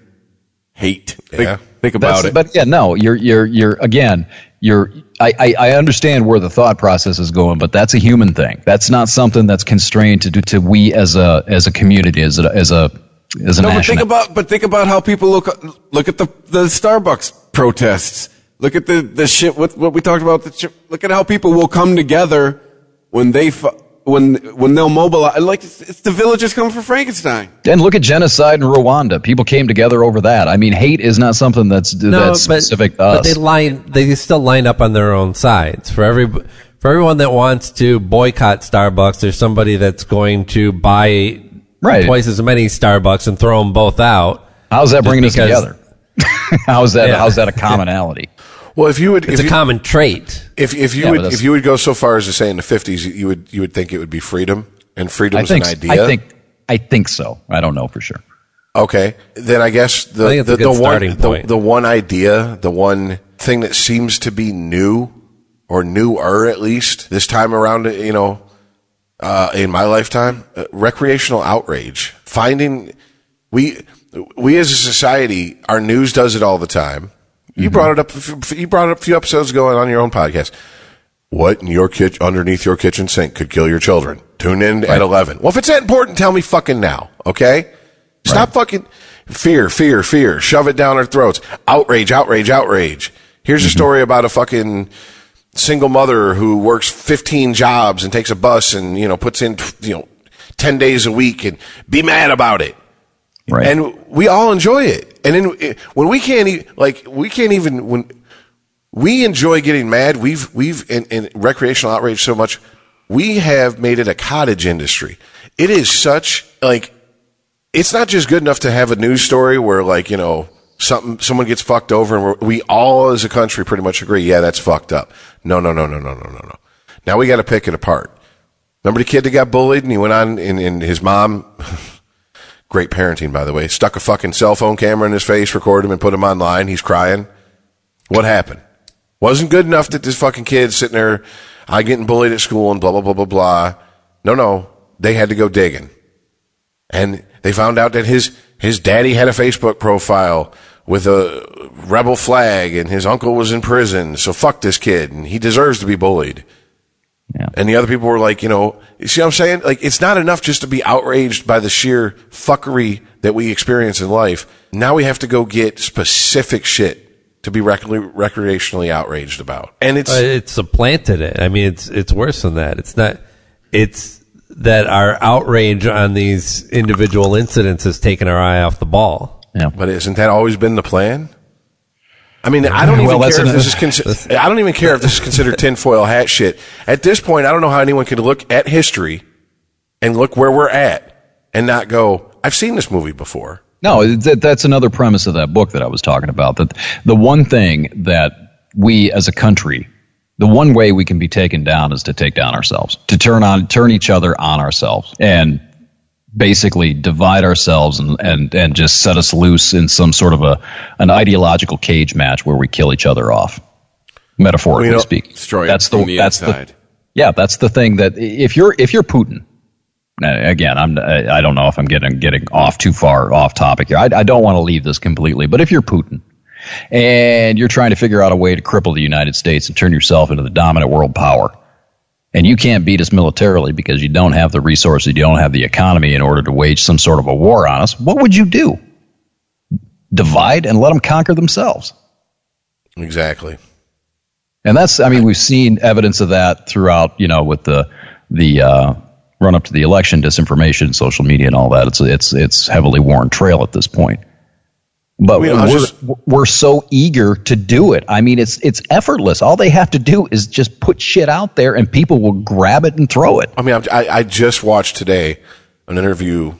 I, I'm assuming fairly recent because he was they, Trump was brought up with Colin Quinn, and they brought up Trump and the fake news shit. And he brought up a point. He goes, "What amazes me about this is that other countries, Russia's tried this with other countries, They've tried it with Germany. They tried it with France. They didn't fall for it like America did. We're fucking suckers. That's why we fell for this shit. Problem is, is that the difference between these other countries is the technology. And again, this this is a, a well-worn track, but the the state that we're in and the um, the unsophistication that we have and the lack of a template for how social media and instantaneous global communication and this inundation of data is going to affect us, we have we have no idea. So that's that's the X factor here. The difference Well, between Germany and all these other countries in the, the different periods of time is, I think, the technology. I, I just, I personally think the fucking, we're, we're just not a very sophisticated country, period. We're a very young country Yeah. compared to the countries I'm talking about. Yeah. They've seen thousands of years of fucking, or not that, hundreds of years of war, of regime changes, freedom at the point of a gun, et cetera, et cetera, et cetera. And we're sitting here, we're kind of like the millennials of, of, of the world. We're sitting here going, well, whatever came before us doesn't really matter because we're here now. Right. And that's our own arrogance. Yeah.